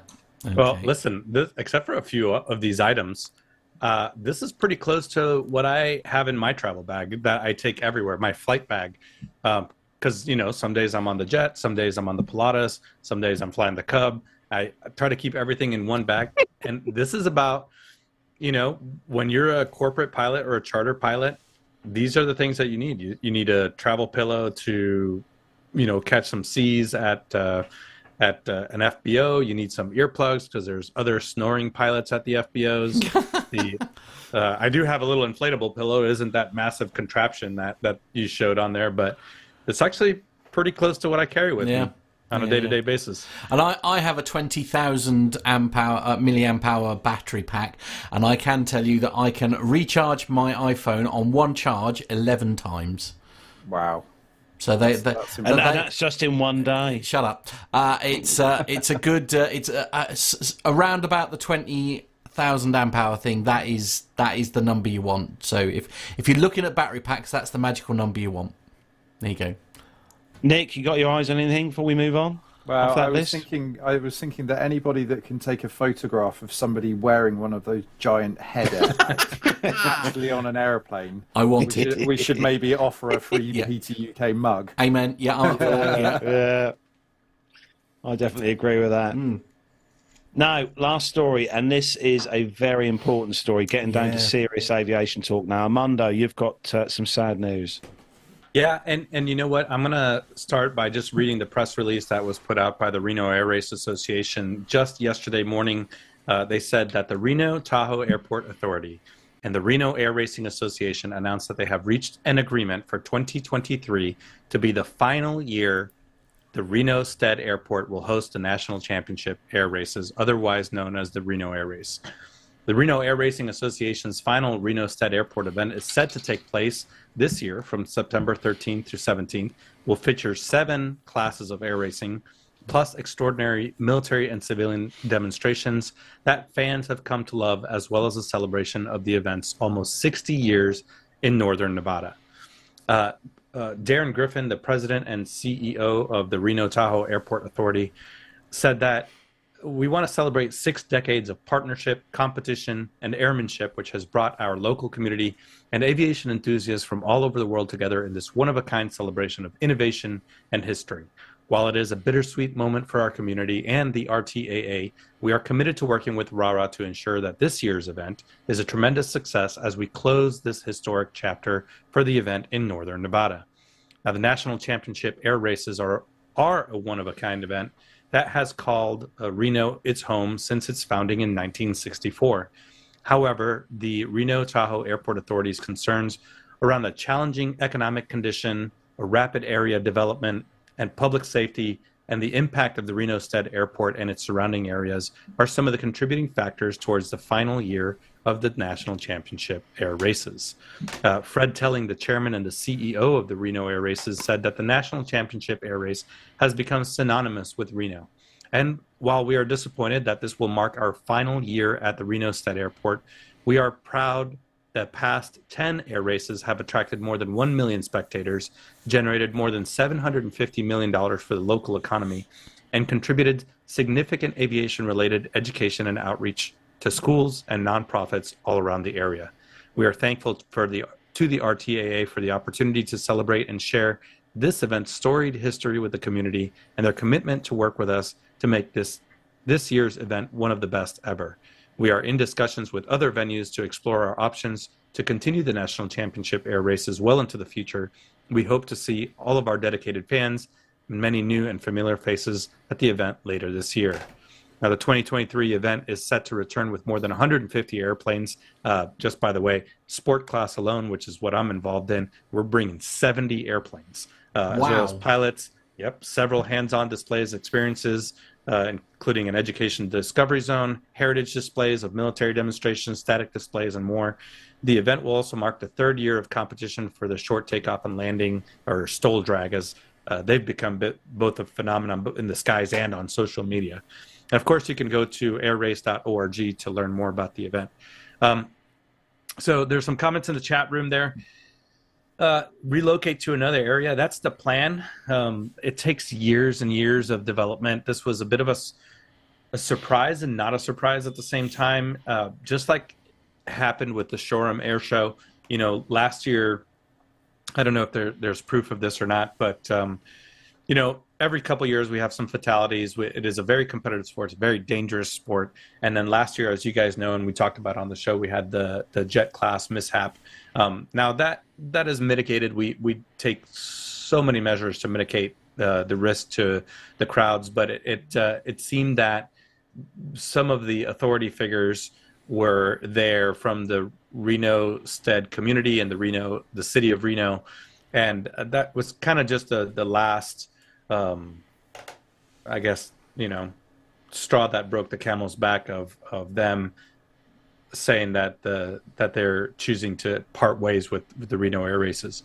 As of now, we don't have a, a venue. Um, there are some talks about going out to Mojave, uh, the the airport out there. There's a lot of desert. Las Vegas, maybe we could get one of the casinos uh, or several of the casinos to sponsor an event. There's a lot of real estate out there. Um, possibly even Canada. Some overwater. Overwater makes it uh, a little bit difficult for for rescue and that kind of thing. But um, yeah, so basically the Reno air races will come to an end uh, at the end of the September of this year. Now, you know, for me that it's it's not about the planes and the racing. Uh, if you've gone to if any of you have gone to Oshkosh, after a while, after the third day, you stop looking up at the B-17 that's flying overhead, and you stop looking up at the P-51s that are flying overhead, and and uh, and it really becomes more just a a social gathering. And for me, that's it. The racing is amazing, but for me, for for all of us, it's a September family. We all get together. Um, we camp, we hang out. You know, it's about the pilots, the crews, the families, the support guys, the tow guys, the fire rescue guys, the safety guys, the operations folks. Everybody hangs out at night, um, you know, over over some steaks and beers and and you know, for me, one of the biggest things was these these folks are all competitors out there when they're racing each other, but they're all wingmen. They all take care of each other, both in the air, in the on the ground. There's so many great stories and so many great pictures of uh, at night after the racing is done. If you have a specialized piece of equipment or a tool that somebody else's need, you'll sit there with them and you'll hold the flashlight while they're working on their airplane, even though they may beat you the next day. Um, so, yeah, it's uh, you know, it's hopefully not a permanent goodbye, but they do need a, a new home, and, and maybe the air races will look something uh, a little bit different. If you look at the the EAA museum, there's there's displays up in Oshkosh about air races in Cleveland and St. Augustine and Tampa Air Race and the Midland Air Race and all these things. So maybe it'll go to some smaller regional events or something like that. But uh, as you guys have talked about an experience over there in the UK, the air show circuit and the risk averse communities are just kind of putting an end to to really the most uh, you know this kind of event. Well, Uh, what do you it's- guys? but it's an iconic event, isn't it? This is this is what's so sad about this. I mean, again, uh, you know, we joke about me not knowing a great deal about aviation, but even I know what you know what the Reno Air Race event is all. You know, its history, it's being such an iconic thing. Well, it used to be so televised on. Channel 4. Yeah, it did. Yeah, yeah, yeah. Mm. It's just so sad. I think. yeah, Yeah. you know, and and you guys had the Red Bull Air Race over there. Mm. They they experienced some. That was a that was an amazing aerobatic display and, and racing display, but they they just couldn't support putting on Mm. shows in the middle of cities like that. Yeah, just no, it's just rubbish. So frustrating. Yeah. So, I mean, are are you are you hoping to go, Armando? Oh yeah, we ha- this is gonna be a a a a, a, a bash. We're, Yeah, we're gonna go out with a bang. Uh, they're already my my support staff. So I'm the director of ground operations Mhm. um, for the West Ramp, and they, I what in the 24 hours that this news has come out. I've already got a full staff of volunteers coming out to help me out on the ramp and in safety and security. Um, it, we are going to make this an amazing event. And usually we end on Sunday night, the racing with a killer party. I know this year it's going to be awesome. And instead of flying home Monday, I think I'm going to probably have to fly home on Tuesday. It sounds like you have some duties to carry out. Unfortunately, Armando, I think Yes. somebody just arrived home. okay. Well, we have got uh, another part while Armando nips out Yep. for a few minutes. Uh, next part of the show is all about the caption. It's just for fun. It's the picture we put on our social media, a Facebook page every Wednesday uh, for you to leave your amusing comments on. Now, this week's picture is quite a picture, I will say. This can't uh, be real, surely. It, it is re- it's real. It's, Is it, honestly, though? Are you I'm look- sure? Mm. It's very Looks much real. Absolutely terrifying. It does, yeah, absolutely. So the uh, picture for those of you listening in the au- world of audio world, this is kind of like a a very very basic uh, first form of what could only be described as uh, a UAV. But this one has this one has actually got someone on the uh, platform. It's kind of like a a drone with propellers. Which aren't protected by guards, with a guy standing on top. Uh, if you've not seen the picture, it was on our Facebook page. Take yourselves over there and have a look. Uh, it's on the uh, YouTube page now. If you're also watching the show, for those of you that comment in the chat room, we had some comments uh, on Facebook this week, and uh, if I take the first one, Nick, I'll let you uh, carry on after me. So the first one came came through from Matthew, who said, "The human grater." Yeah, yeah. Which- You're not kidding. Yeah. Seems very appropriate. Ah, it just sounds. so- It's just so horrendous. I can't. I can't get my head around it. So the next one comes from Paul Tricker, who says U.S. Army patented exceptionally long grass cutter has just entered early testing. Quite. Matt. Uh, yes. Uh, no, can't do it. Sorry. Okay, Paul has uh, Paul comes back again with uh, Paul has actually come back again. He says, besides the captions, did any unfortunate soul actually succumb to this horrendous looking machine? Yes, I, I'm not surprised. Um, our very own Armando says Corporal Watson was concerned the gusty winds might take uh, make him unstable, but the colonel said it was within limits. Nick, Uh, from John Luke, NBC today provide photographic evidence of the jetpack man who has been plaguing airways around Atlanta. um, although I think it was Los Angeles, wasn't it? Yeah, it's, uh, another example of lazy reporting, not a jet in sight, is uh, also what uh, Yeah. John, John has added there. Nick Anderson is saying army chef chopping and dicing drills. very good. Uh, David says U.S. Army solution to dry English cricket pitches. Yeah. I suppose that'd be a good idea. Yeah, not a bad idea. One way of sort of yeah keeping the grass dry in, in Uh, you know, Nick, Uh, one from Ian Aitchison. Uh, become a drone pilot and move up in the world, they say. This is not what I had in mind. Uh, Steve says Heathrow was developing anti-drone technology as far back as the 1950s. uh, Bill makes a very good point with his comment. Yeah. What what could go wrong? What could possibly go wrong? Uh, Nick, Um, this one's a bit risque. Okay, uh, I'll do it because then I'll get in trouble if it's just like. Yeah, so- so- Jake says confusion amongst the barracks when they found out Gary died after being um, blown off at half and half cut. We'll we'll edit it like that, shall we? Yeah, Nick, you take the next one. Yeah, so he, he follows on to say, I, I don't see the issue. The low pressure above generated by the blades would suck the pilot off and make it difficult for them to stand still should they fall and be cut by the blades. I don't see the I issue. don't see the issue. True, absolutely. And finally, Carlos. Oh, God, blimey. Uh, John says the White House has announced that they are going to follow the King of England and have the armed forces on ceremonial par- parade outside. This soldier is demonstrating his ability to stand to attention when the White House is droning on. Very good. We've also got some in the in the chat room. Yes, indeed. Go on, Armando. Lee Davies says uh, bullseye. Uh, True, Micah yeah. just says it slices and dices makes julienne fries out of people. Quite. Uh, Mazus is saying next generation space hopper. I used to have one of those. uh, yeah, Richard Adams is saying GI gyro. GI gyro. That's definitely the. Uh, uh, it's uh, Mark Priest is suggesting it might be a human blender. Uh, Micah says, "Oh yes, no, we've done that. Oh yeah, uh, we've done." That. Oh, that I one. love Mark. I love Mark's comment here. I'd love to see the risk assessment on that. Yes, quite. That'd be quite Oh. quite the pile of paperwork, wouldn't it? Yeah, absolutely. Uh, uh, Captain Ridiculous Wits is suggesting that it might be the open air design aircraft. Uh, Lee Davies is suggesting that this. He's, he's, I thought these air fryers were supposed to be small.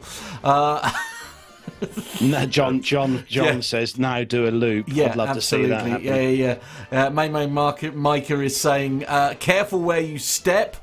And uh, Richard Adams is saying, uh, "When the base needed a good flymo." Can I can I just point out here, guys? Can I can I just point something out here? yeah, go on. This is something that's been designed in the US for the US Army. Doesn't surprise me. Armando. Well, the U.S. Army part of it explains it. So Yeah, Ian. No, no further questions, my lad. Yes. just saying, the Air Force probably passed on this design. do you, do you think? Do you think? Okay, fair enough. Ah, well, you know, notice this isn't a, a fake picture. This is a re- this, there's a real person. Is it though? It can't be. Surely. It's real. No, I think this is a real picture. Yeah, What? Yeah, no, I think no. we need to find some video for next week. Yeah, yeah, absolutely. We need a video of that actually. happening. I, I can't get my head that. around that at all. I really can't. Oh my goodness me. Dear. Anyway, Wow. don't forget if you want to contribute to the uh, comments for the pictures we post on our social media, don't forget to check out our social media pages next Wednesday when we'll put another picture up on there for you to leave your witty comments on. Indeed, So, indeed. Yeah. Yeah. Now, Armando, time to hand things over to you. Speaking of the U.S. Army, we shall not talk about them. Let's do some Air Force stuff. Blast up bogeys 135, 50, Angels 16. Heading 340. Okay. Hard say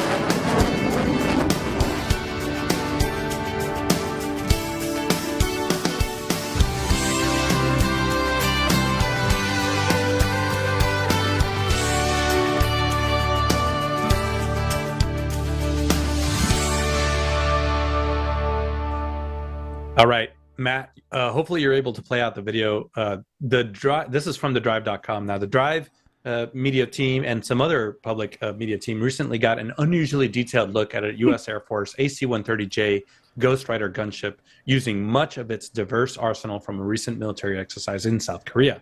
Now, the deployment of the AC-130, which is a, uh, it's as much as a, uh, they call it an arsenal, arsenal ship as much as a gunship these days, uh, continued uh, or constituted the first time that a Ghost Rider J model uh, gunship uh, entered uh, service just a few years ago has ever gone to Korea. Now, the footage which Matt is playing out right now uh, is the AC-130J tail number 5852, operated by the 4th Special Operations Squadron there at Hurlburt Field, Florida. Um, this was captured as part of a month-long U.S. South Korea exercise. Now, the drill stated in uh, early started in early February and is expected to wrap up sometime uh, in March. Now, the video itself was released by the Republic of Korea's Joint Chiefs of Staff. In this footage, we can see the AC 130J demonstrating the diversity of its munitions arsenal by hitting a small island, Poor Island, uh, with a variety of weapons. The demonstration begins with the deployment of three GBU 39 laser SDBs, or uh, uh, small diameter bombs, uh, compared to the standard GBU 39B, which has GPS guidance and a combination of inertial reference systems. The this uh, SDB adds laser guidance, allowing moving targets to be hit essentially by a dumb bomb shot from AC-130. Following this, two internally launched uh, AGM-176 Griffins, those are precision-guided missiles, are released. Those are GPS-aided uh, and then semi- semi-active laser seekers. Uh, those guys can be used for high-precision strikes on both static and moving targets. Uh, that the footage of the AC-130 fi- firing at least one AGM-114, otherwise known as the Hellfire, pretty common missile, can also be shown. There's four Hellfire missiles on a standard quad launcher under the aircraft's left, left wing at the beginning of the video. Finally, is the moneymaker. We see the aircraft 30 millimeter cannon and 105 millimeter howitzer. That's a that's traditionally an army towed behind piece of weapon. Um, once we get off, uh, I'll show you. I'll show you exactly what a uh, 105 uh, millimeter round looks like. But this particular air airplane has the older style 105, with uh, with triangular plates and muzzle end. Um, but there's actually a newer one, an upgraded one, which you can read about on the drive.com. So this is the fifth generation gunship, replacing some of the uh, aging AC-130W gunships, which weren't actually that old. Uh, but after developmental testing and evaluation in June 2015, the aircraft reached its initial operating capability in 2017. It, uh, the Air Force has not openly published how many AC-130Js it has, but it did say that it's hopefully acquiring a fleet of up to 37 Ghost Riders in the future. So this is part of a, a exercise out there in South Korea, very public display that I don't think we've seen before. Um, lots of people, usually around 100, 100 or so people, participate in these kind of joint exercises. But just for uh, just for record, I'll show you. This is this is what a 105 howitzer missile and and and the round. This is from an AC-130 looks like. Now, this is my head, so it is at least I don't know four feet long. The whole thing. Uh, I do keep this in my home office, but it is inert. I promise. I should hope so. In fact, this is the bullet that goes out of the airplane and onto the ground. Now, this this can be weaponeered to explode when it hits something above something or penetrate through a building down into you know a second story or third story or even go through windows the way you you do the weaponeering but this is the the the moneymaker end that actually goes into your to your car or whatever you want to call it but very cool video that the air force published uh, this is a, just a mean airplane so many different weapons on it so cool wouldn't want to be on the receiving end Uh, no, definitely not. That's a that is a given. I think. Oh dear. Okay. Yeah. Be a handy handy thing to have as your best friend, though, wouldn't it? If anything sort of um, kicks off anywhere, you know. Yeah. Yeah. Um, and Richard Adams uh, says there's a great YouTube video. That is true. There's a great YouTube video if you if you just Google the uh, inside of a AC-130J. Uh, they did a, a great, I think it's a 20 minute video on how the crew interacts, and it's just so cool. Sorry, my daughter is just getting home from school, so. Oh dear. Okay. Well, I'll tell you what, Carlos. Do you want to take the next story while Armando goes and, and does what he needs to, and uh, yeah, and then uh, you can pass comment when you come back. How does that sound? There we go. He's off. He's Yeah, off. yeah, Okay. So next story comes from the drive.com and it's all about the Air Mobility Command's fleet of tankers and cargo planes go incognito. Now, the US Air Force's Air Mobility Command, AMC, recently made a decision to remove most of the markings and tail numbers from its refueling and cargo aircraft, according to a recent statement by the service. Uh, ostensibly, AMC suggests the reason behind the change relates to operation security, although some have questioned this rationale. Confirmation of the change was first reported by Aviation Week on February the 28th, citing a recent emailed statement written by AMC spokesman uh, James Stewart, AMC, who oversees a majority of the Air Force's cargo aircraft and aerial refueling tankers in combat support roles. Typically, the tails of AMC refueling and cargo aircraft feature a small US flag, the letters AMC, a custom colorized flash with the name of the aircraft's home station, and a five digit identification number. The Air Force roundel is painted below the tail, while the US Air Force marking is displayed further downward on the fuselage. Other emblems and information are also frequently displayed elsewhere on AMC aircraft fuselages. Now, AMC refueling and cargo aircraft will only feature the small US flag on their tails and light grey roundels designed to blend in with the overall livery. There have already been indications that the command was looking to do away with the tail flashes detailing each aircraft's home base and heritage information. Until this point, however, only active duty AMC KC 46A Pegasus tankers were barred from displaying tail flashes under policy introduced back in 2021. In addition, the command had said at this time that the change was made primarily uh, about fleet management, making it easier for aircraft to move between units without needing to be repainted rather than OPSEC. Uh, they said we operate across the globe every day, often supporting sensitive movements of people and cargo. AMC statement sent to us to Aviation Week reads Understandably, we have concerns about the operational security impacts to these missions in the modern era of demand real time information. So, obviously, for a lot of people, uh, they get to see these aircraft. You know, we saw these, funnily enough, we're talking about the Pittsburgh Air Show. Mm. To start the show, um, there's a lot of these military, the C-17s and the aircraft there that have this, you know, the particular markings from where they are based, and the flags and stuff on uh, representing there. And it's um, it's kind of it's been it's been that way for so long now. It's kind of you get used to seeing these, and even when the aircraft fly over here, you know we have the KC one three fives come over quite regularly. You know, with a decent enough camera lens, you can um, get quite a good shot of the tails uh, with these logos on. But it's a, it's a shame they're going to get um, rid of these, Armando.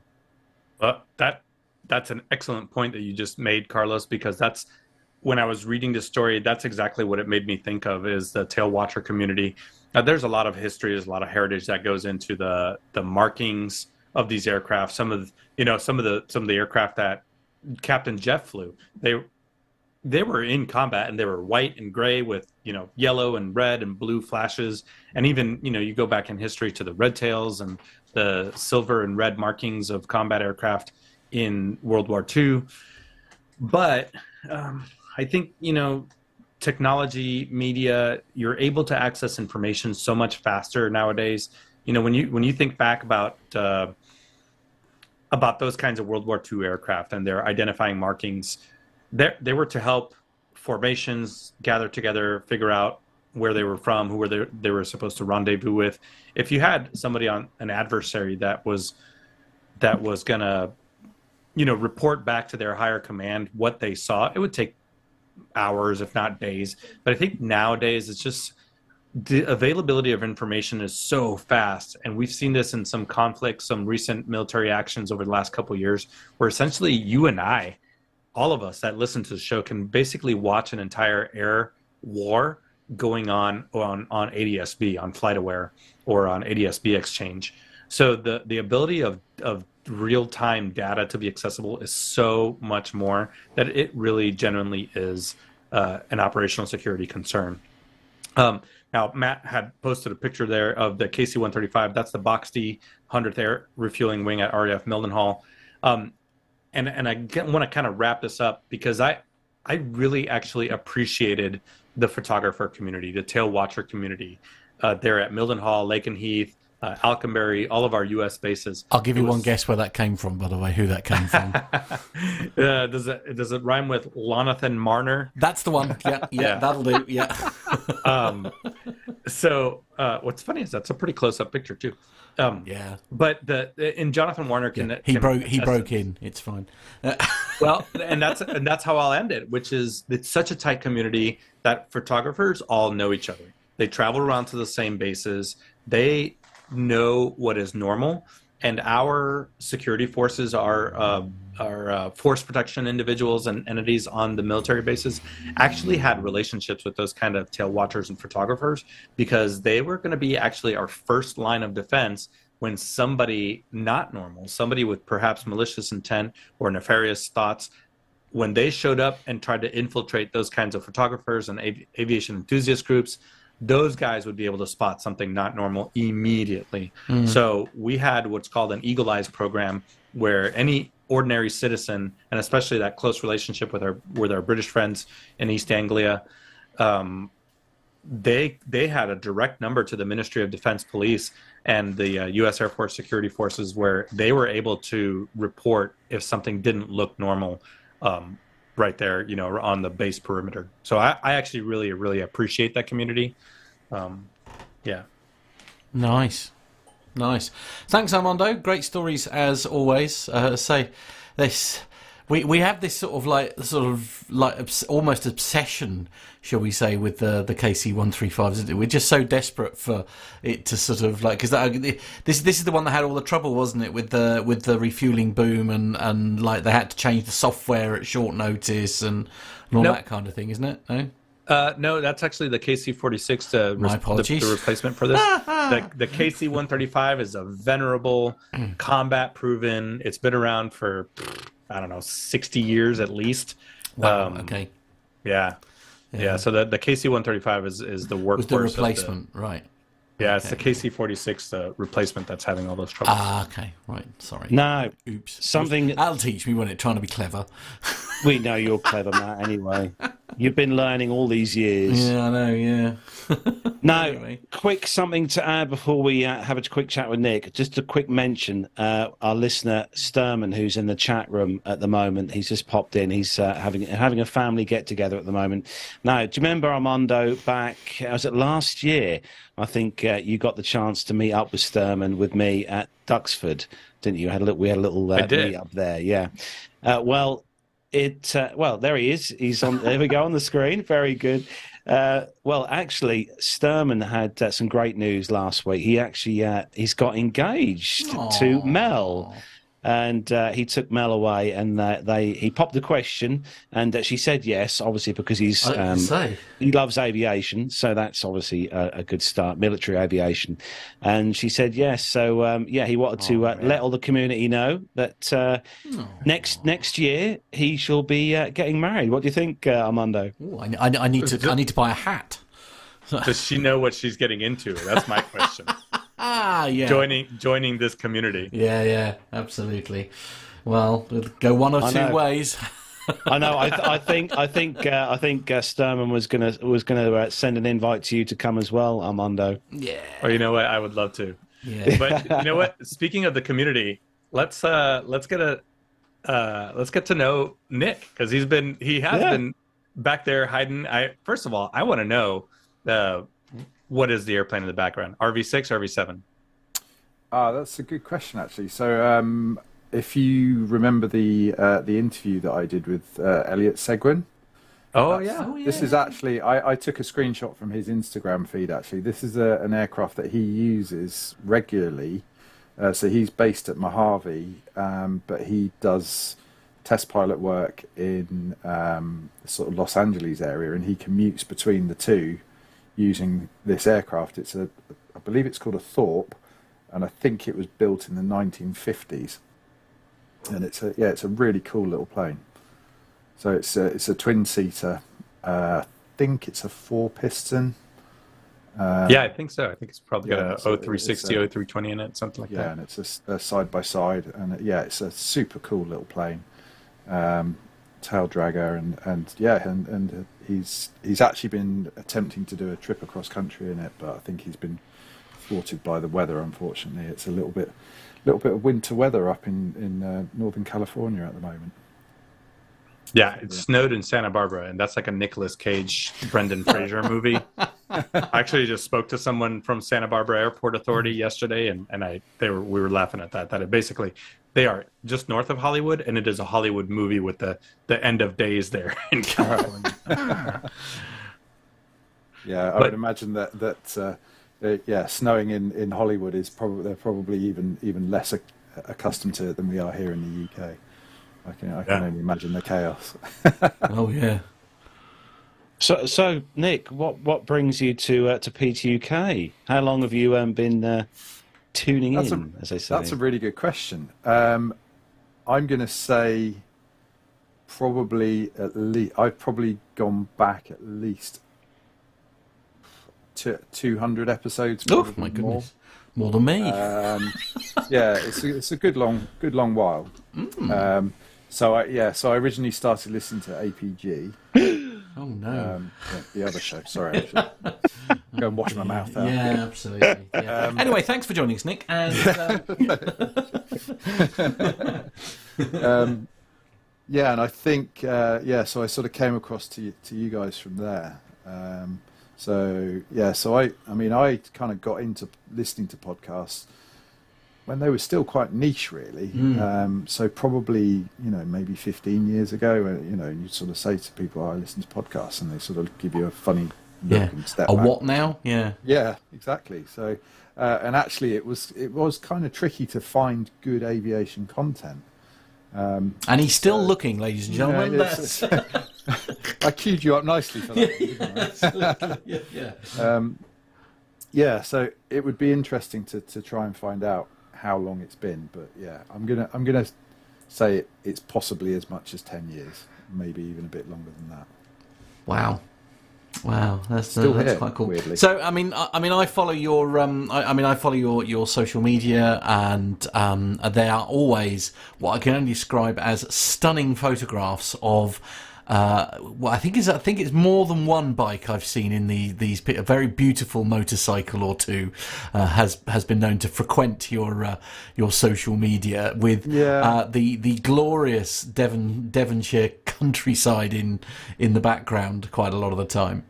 Yeah, I think I think my yeah my my Instagram is either photographs of motorbikes in different locations, um, or or pictures of my children, which is Yeah, well, no, that's fair. Yes, obligatory. Of for, course, you yes, know, yes, that's the law, is isn't it? Possibly Yeah. not very interesting for anybody else. Not at all. Not at all. uh, is, is your is your love of aviation kind of um, passed on with the family as well? Is the wife interested in it and uh, kids?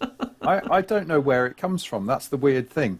So I I um, had always had a fascination with, with going on an aeroplane. Um, my very first opportunity to actually go on an aeroplane was when I was nine years old. Um, my dad got uh, a secondment to go and work in America, so we went and lived in America for a year. So we, we all flew out to the states on a on a seven four seven um, top deck. Um, and so I kind of I, I really hit it off there with with a you know really cool experience of going on an aeroplane. Um, but no, there's no there's no kind of prior family history of, of flying or anything like that in, in the family, other than um, I believe that my uh, my grandmother on my mum's side during the war actually took a ride in a two seater Spitfire. Oh wow! My mum, my mum swears that that story is true, but we don't really have any kind of evidence to back it up. Well, I don't suppose you did though. I mean, you know, it wasn't necessarily very easy to just take a photo. Then was it? It's no, uh, exactly. Yeah. So, uh, Yeah. But no, I'm I'm basically I'm I'm the guy sat back in economy, hoping that both the pilots have had the fish. Hasn't worked out so far. no, Armando. Yeah. and, and ne- next time you fly, you need to remember to wear to wear a PTK uh, t-shirt, and then obviously you, you'll be buff, bumped up into um, you know premium. Well, funnily enough, one of my one of my colleagues um, has just done a trip out to the states, um, and his connecting flight was going from Atlanta uh, to Alabama, and he would have been going on a on an Acme seven one seven. So no, I did tell him to look out for a, a, a certain gentleman with Well, a large quite. moustache. it wasn't to be though. Yeah. oh no. Yeah, you've got to, you've got to be quick because that'll. He's only got what less than two years now, isn't it, Matt? Jeff, Captain Jeffy. I think it's. I I think it's less than. I think it- I yeah, think it's- Armando knows. I think it's later this Oh, year. he's got like it? 300 days. Yeah. Oh really? Oh gosh, less than a year. Wow. Okay. he's Oh, less wow. than a year. Gosh. Yeah. Yeah. So, so what um, sort of ha- have you done any sort of flying? Have you had any sort of app? You know, w- would you like to get in the cockpit and, and do some actual Oh, flying? very- whether very it, definitely. even if Um, it's like uh, sort of you know just GA class and stuff like that. Yeah, yeah, absolutely. Um, I mean, I'm I'm bordering on having a large birthday, so I think I, I've sort of left, probably left it a little bit late to have a, a career as a pilot. Um, unfortunately, Mm. um, but yeah, I would definitely like to do um, some GA. In fact, I was uh, with the with the story that um, Carlos read earlier about the cost of, of getting the pilot's license. I was Mm. looking at the cost of um, doing some flying at my local airport at Exeter, um, and there's a there's a club there, and it you know, and it you're talking about sort of an hourly rental Mm. between 165 and 200 pounds an hour. Yeah. So, Yeah. You know, it, it, it's an expensive business to get Mm. into, isn't it? So, it is, yeah, um, absolutely. yeah. it is fun though. There is something about, and you know, even I'm the first to admit there is something quite exciting about um, sort of. Uh, well, I mean, Armando took me for a little flight round here, and of course we flew round Bungay and, and all that kind of thing, which is where me and Carlos are from. Uh, and it was just, yeah, it, it, it's one of those. It's just, oh, it, it looks incredible from you know the world looks incredible from the air i think there's no way no two ways about it and like i mean this is the thing like armando i'm going to throw this to you actually i mean is that something that d- d- do you sort of like kind of almost accidentally take it for granted the views that you see like literally every day? Uh, no, I don't know. I've I've been flying for twenty eight years ish, and it. I just said the other day it never gets old. You know, and Mm. I mentioned earlier coming back from Key West, I was by myself, single pilot, twenty five thousand feet, coming from Key West back to Charlotte, and uh, it was just me in the airplane, and I I turned all of the displays, all of the lights down, and I had nothing but the moonlight uh, shining on top of the clouds, which were probably at 20,000 feet. It was um, a surreal experience, transcendental experience.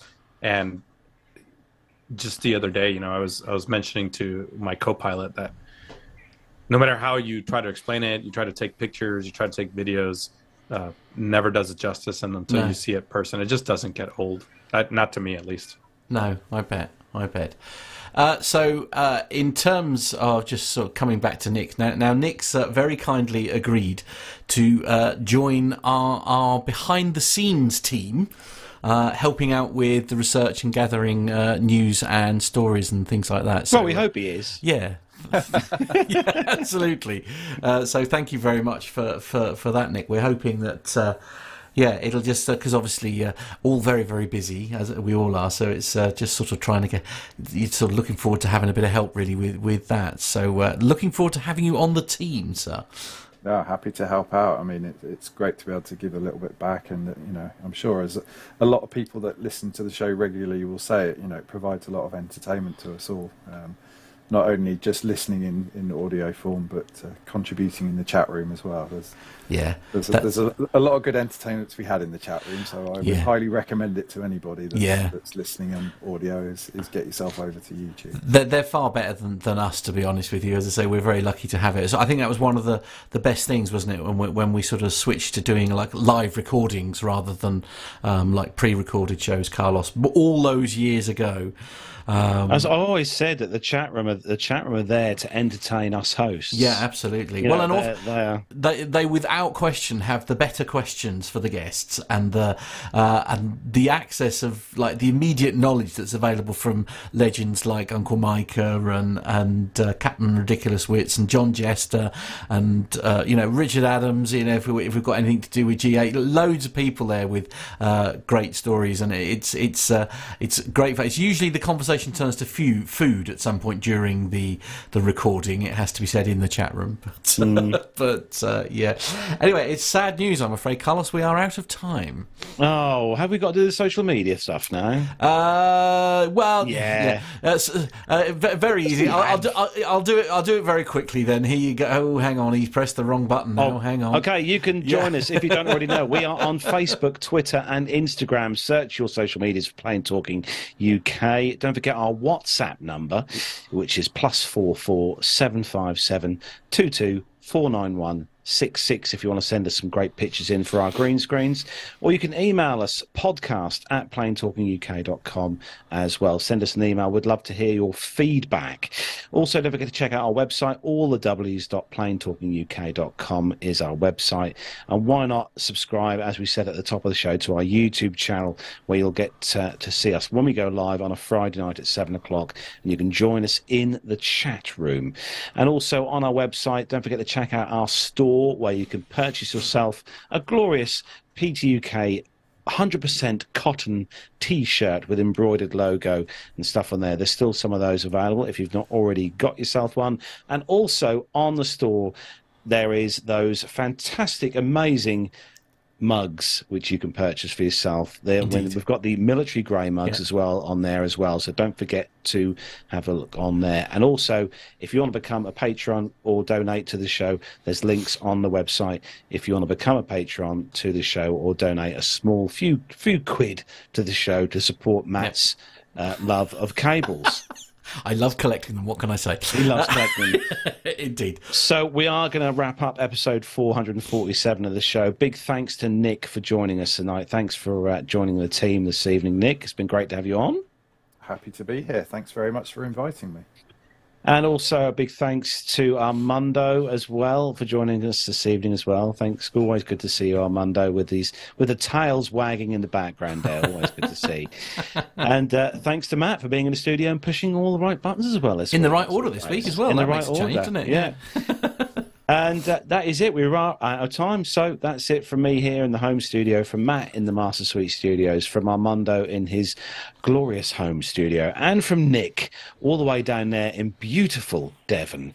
Take care, everyone. Have a great weekend, whatever you're up to, and we'll see you next Friday. Bye, everyone. Bye.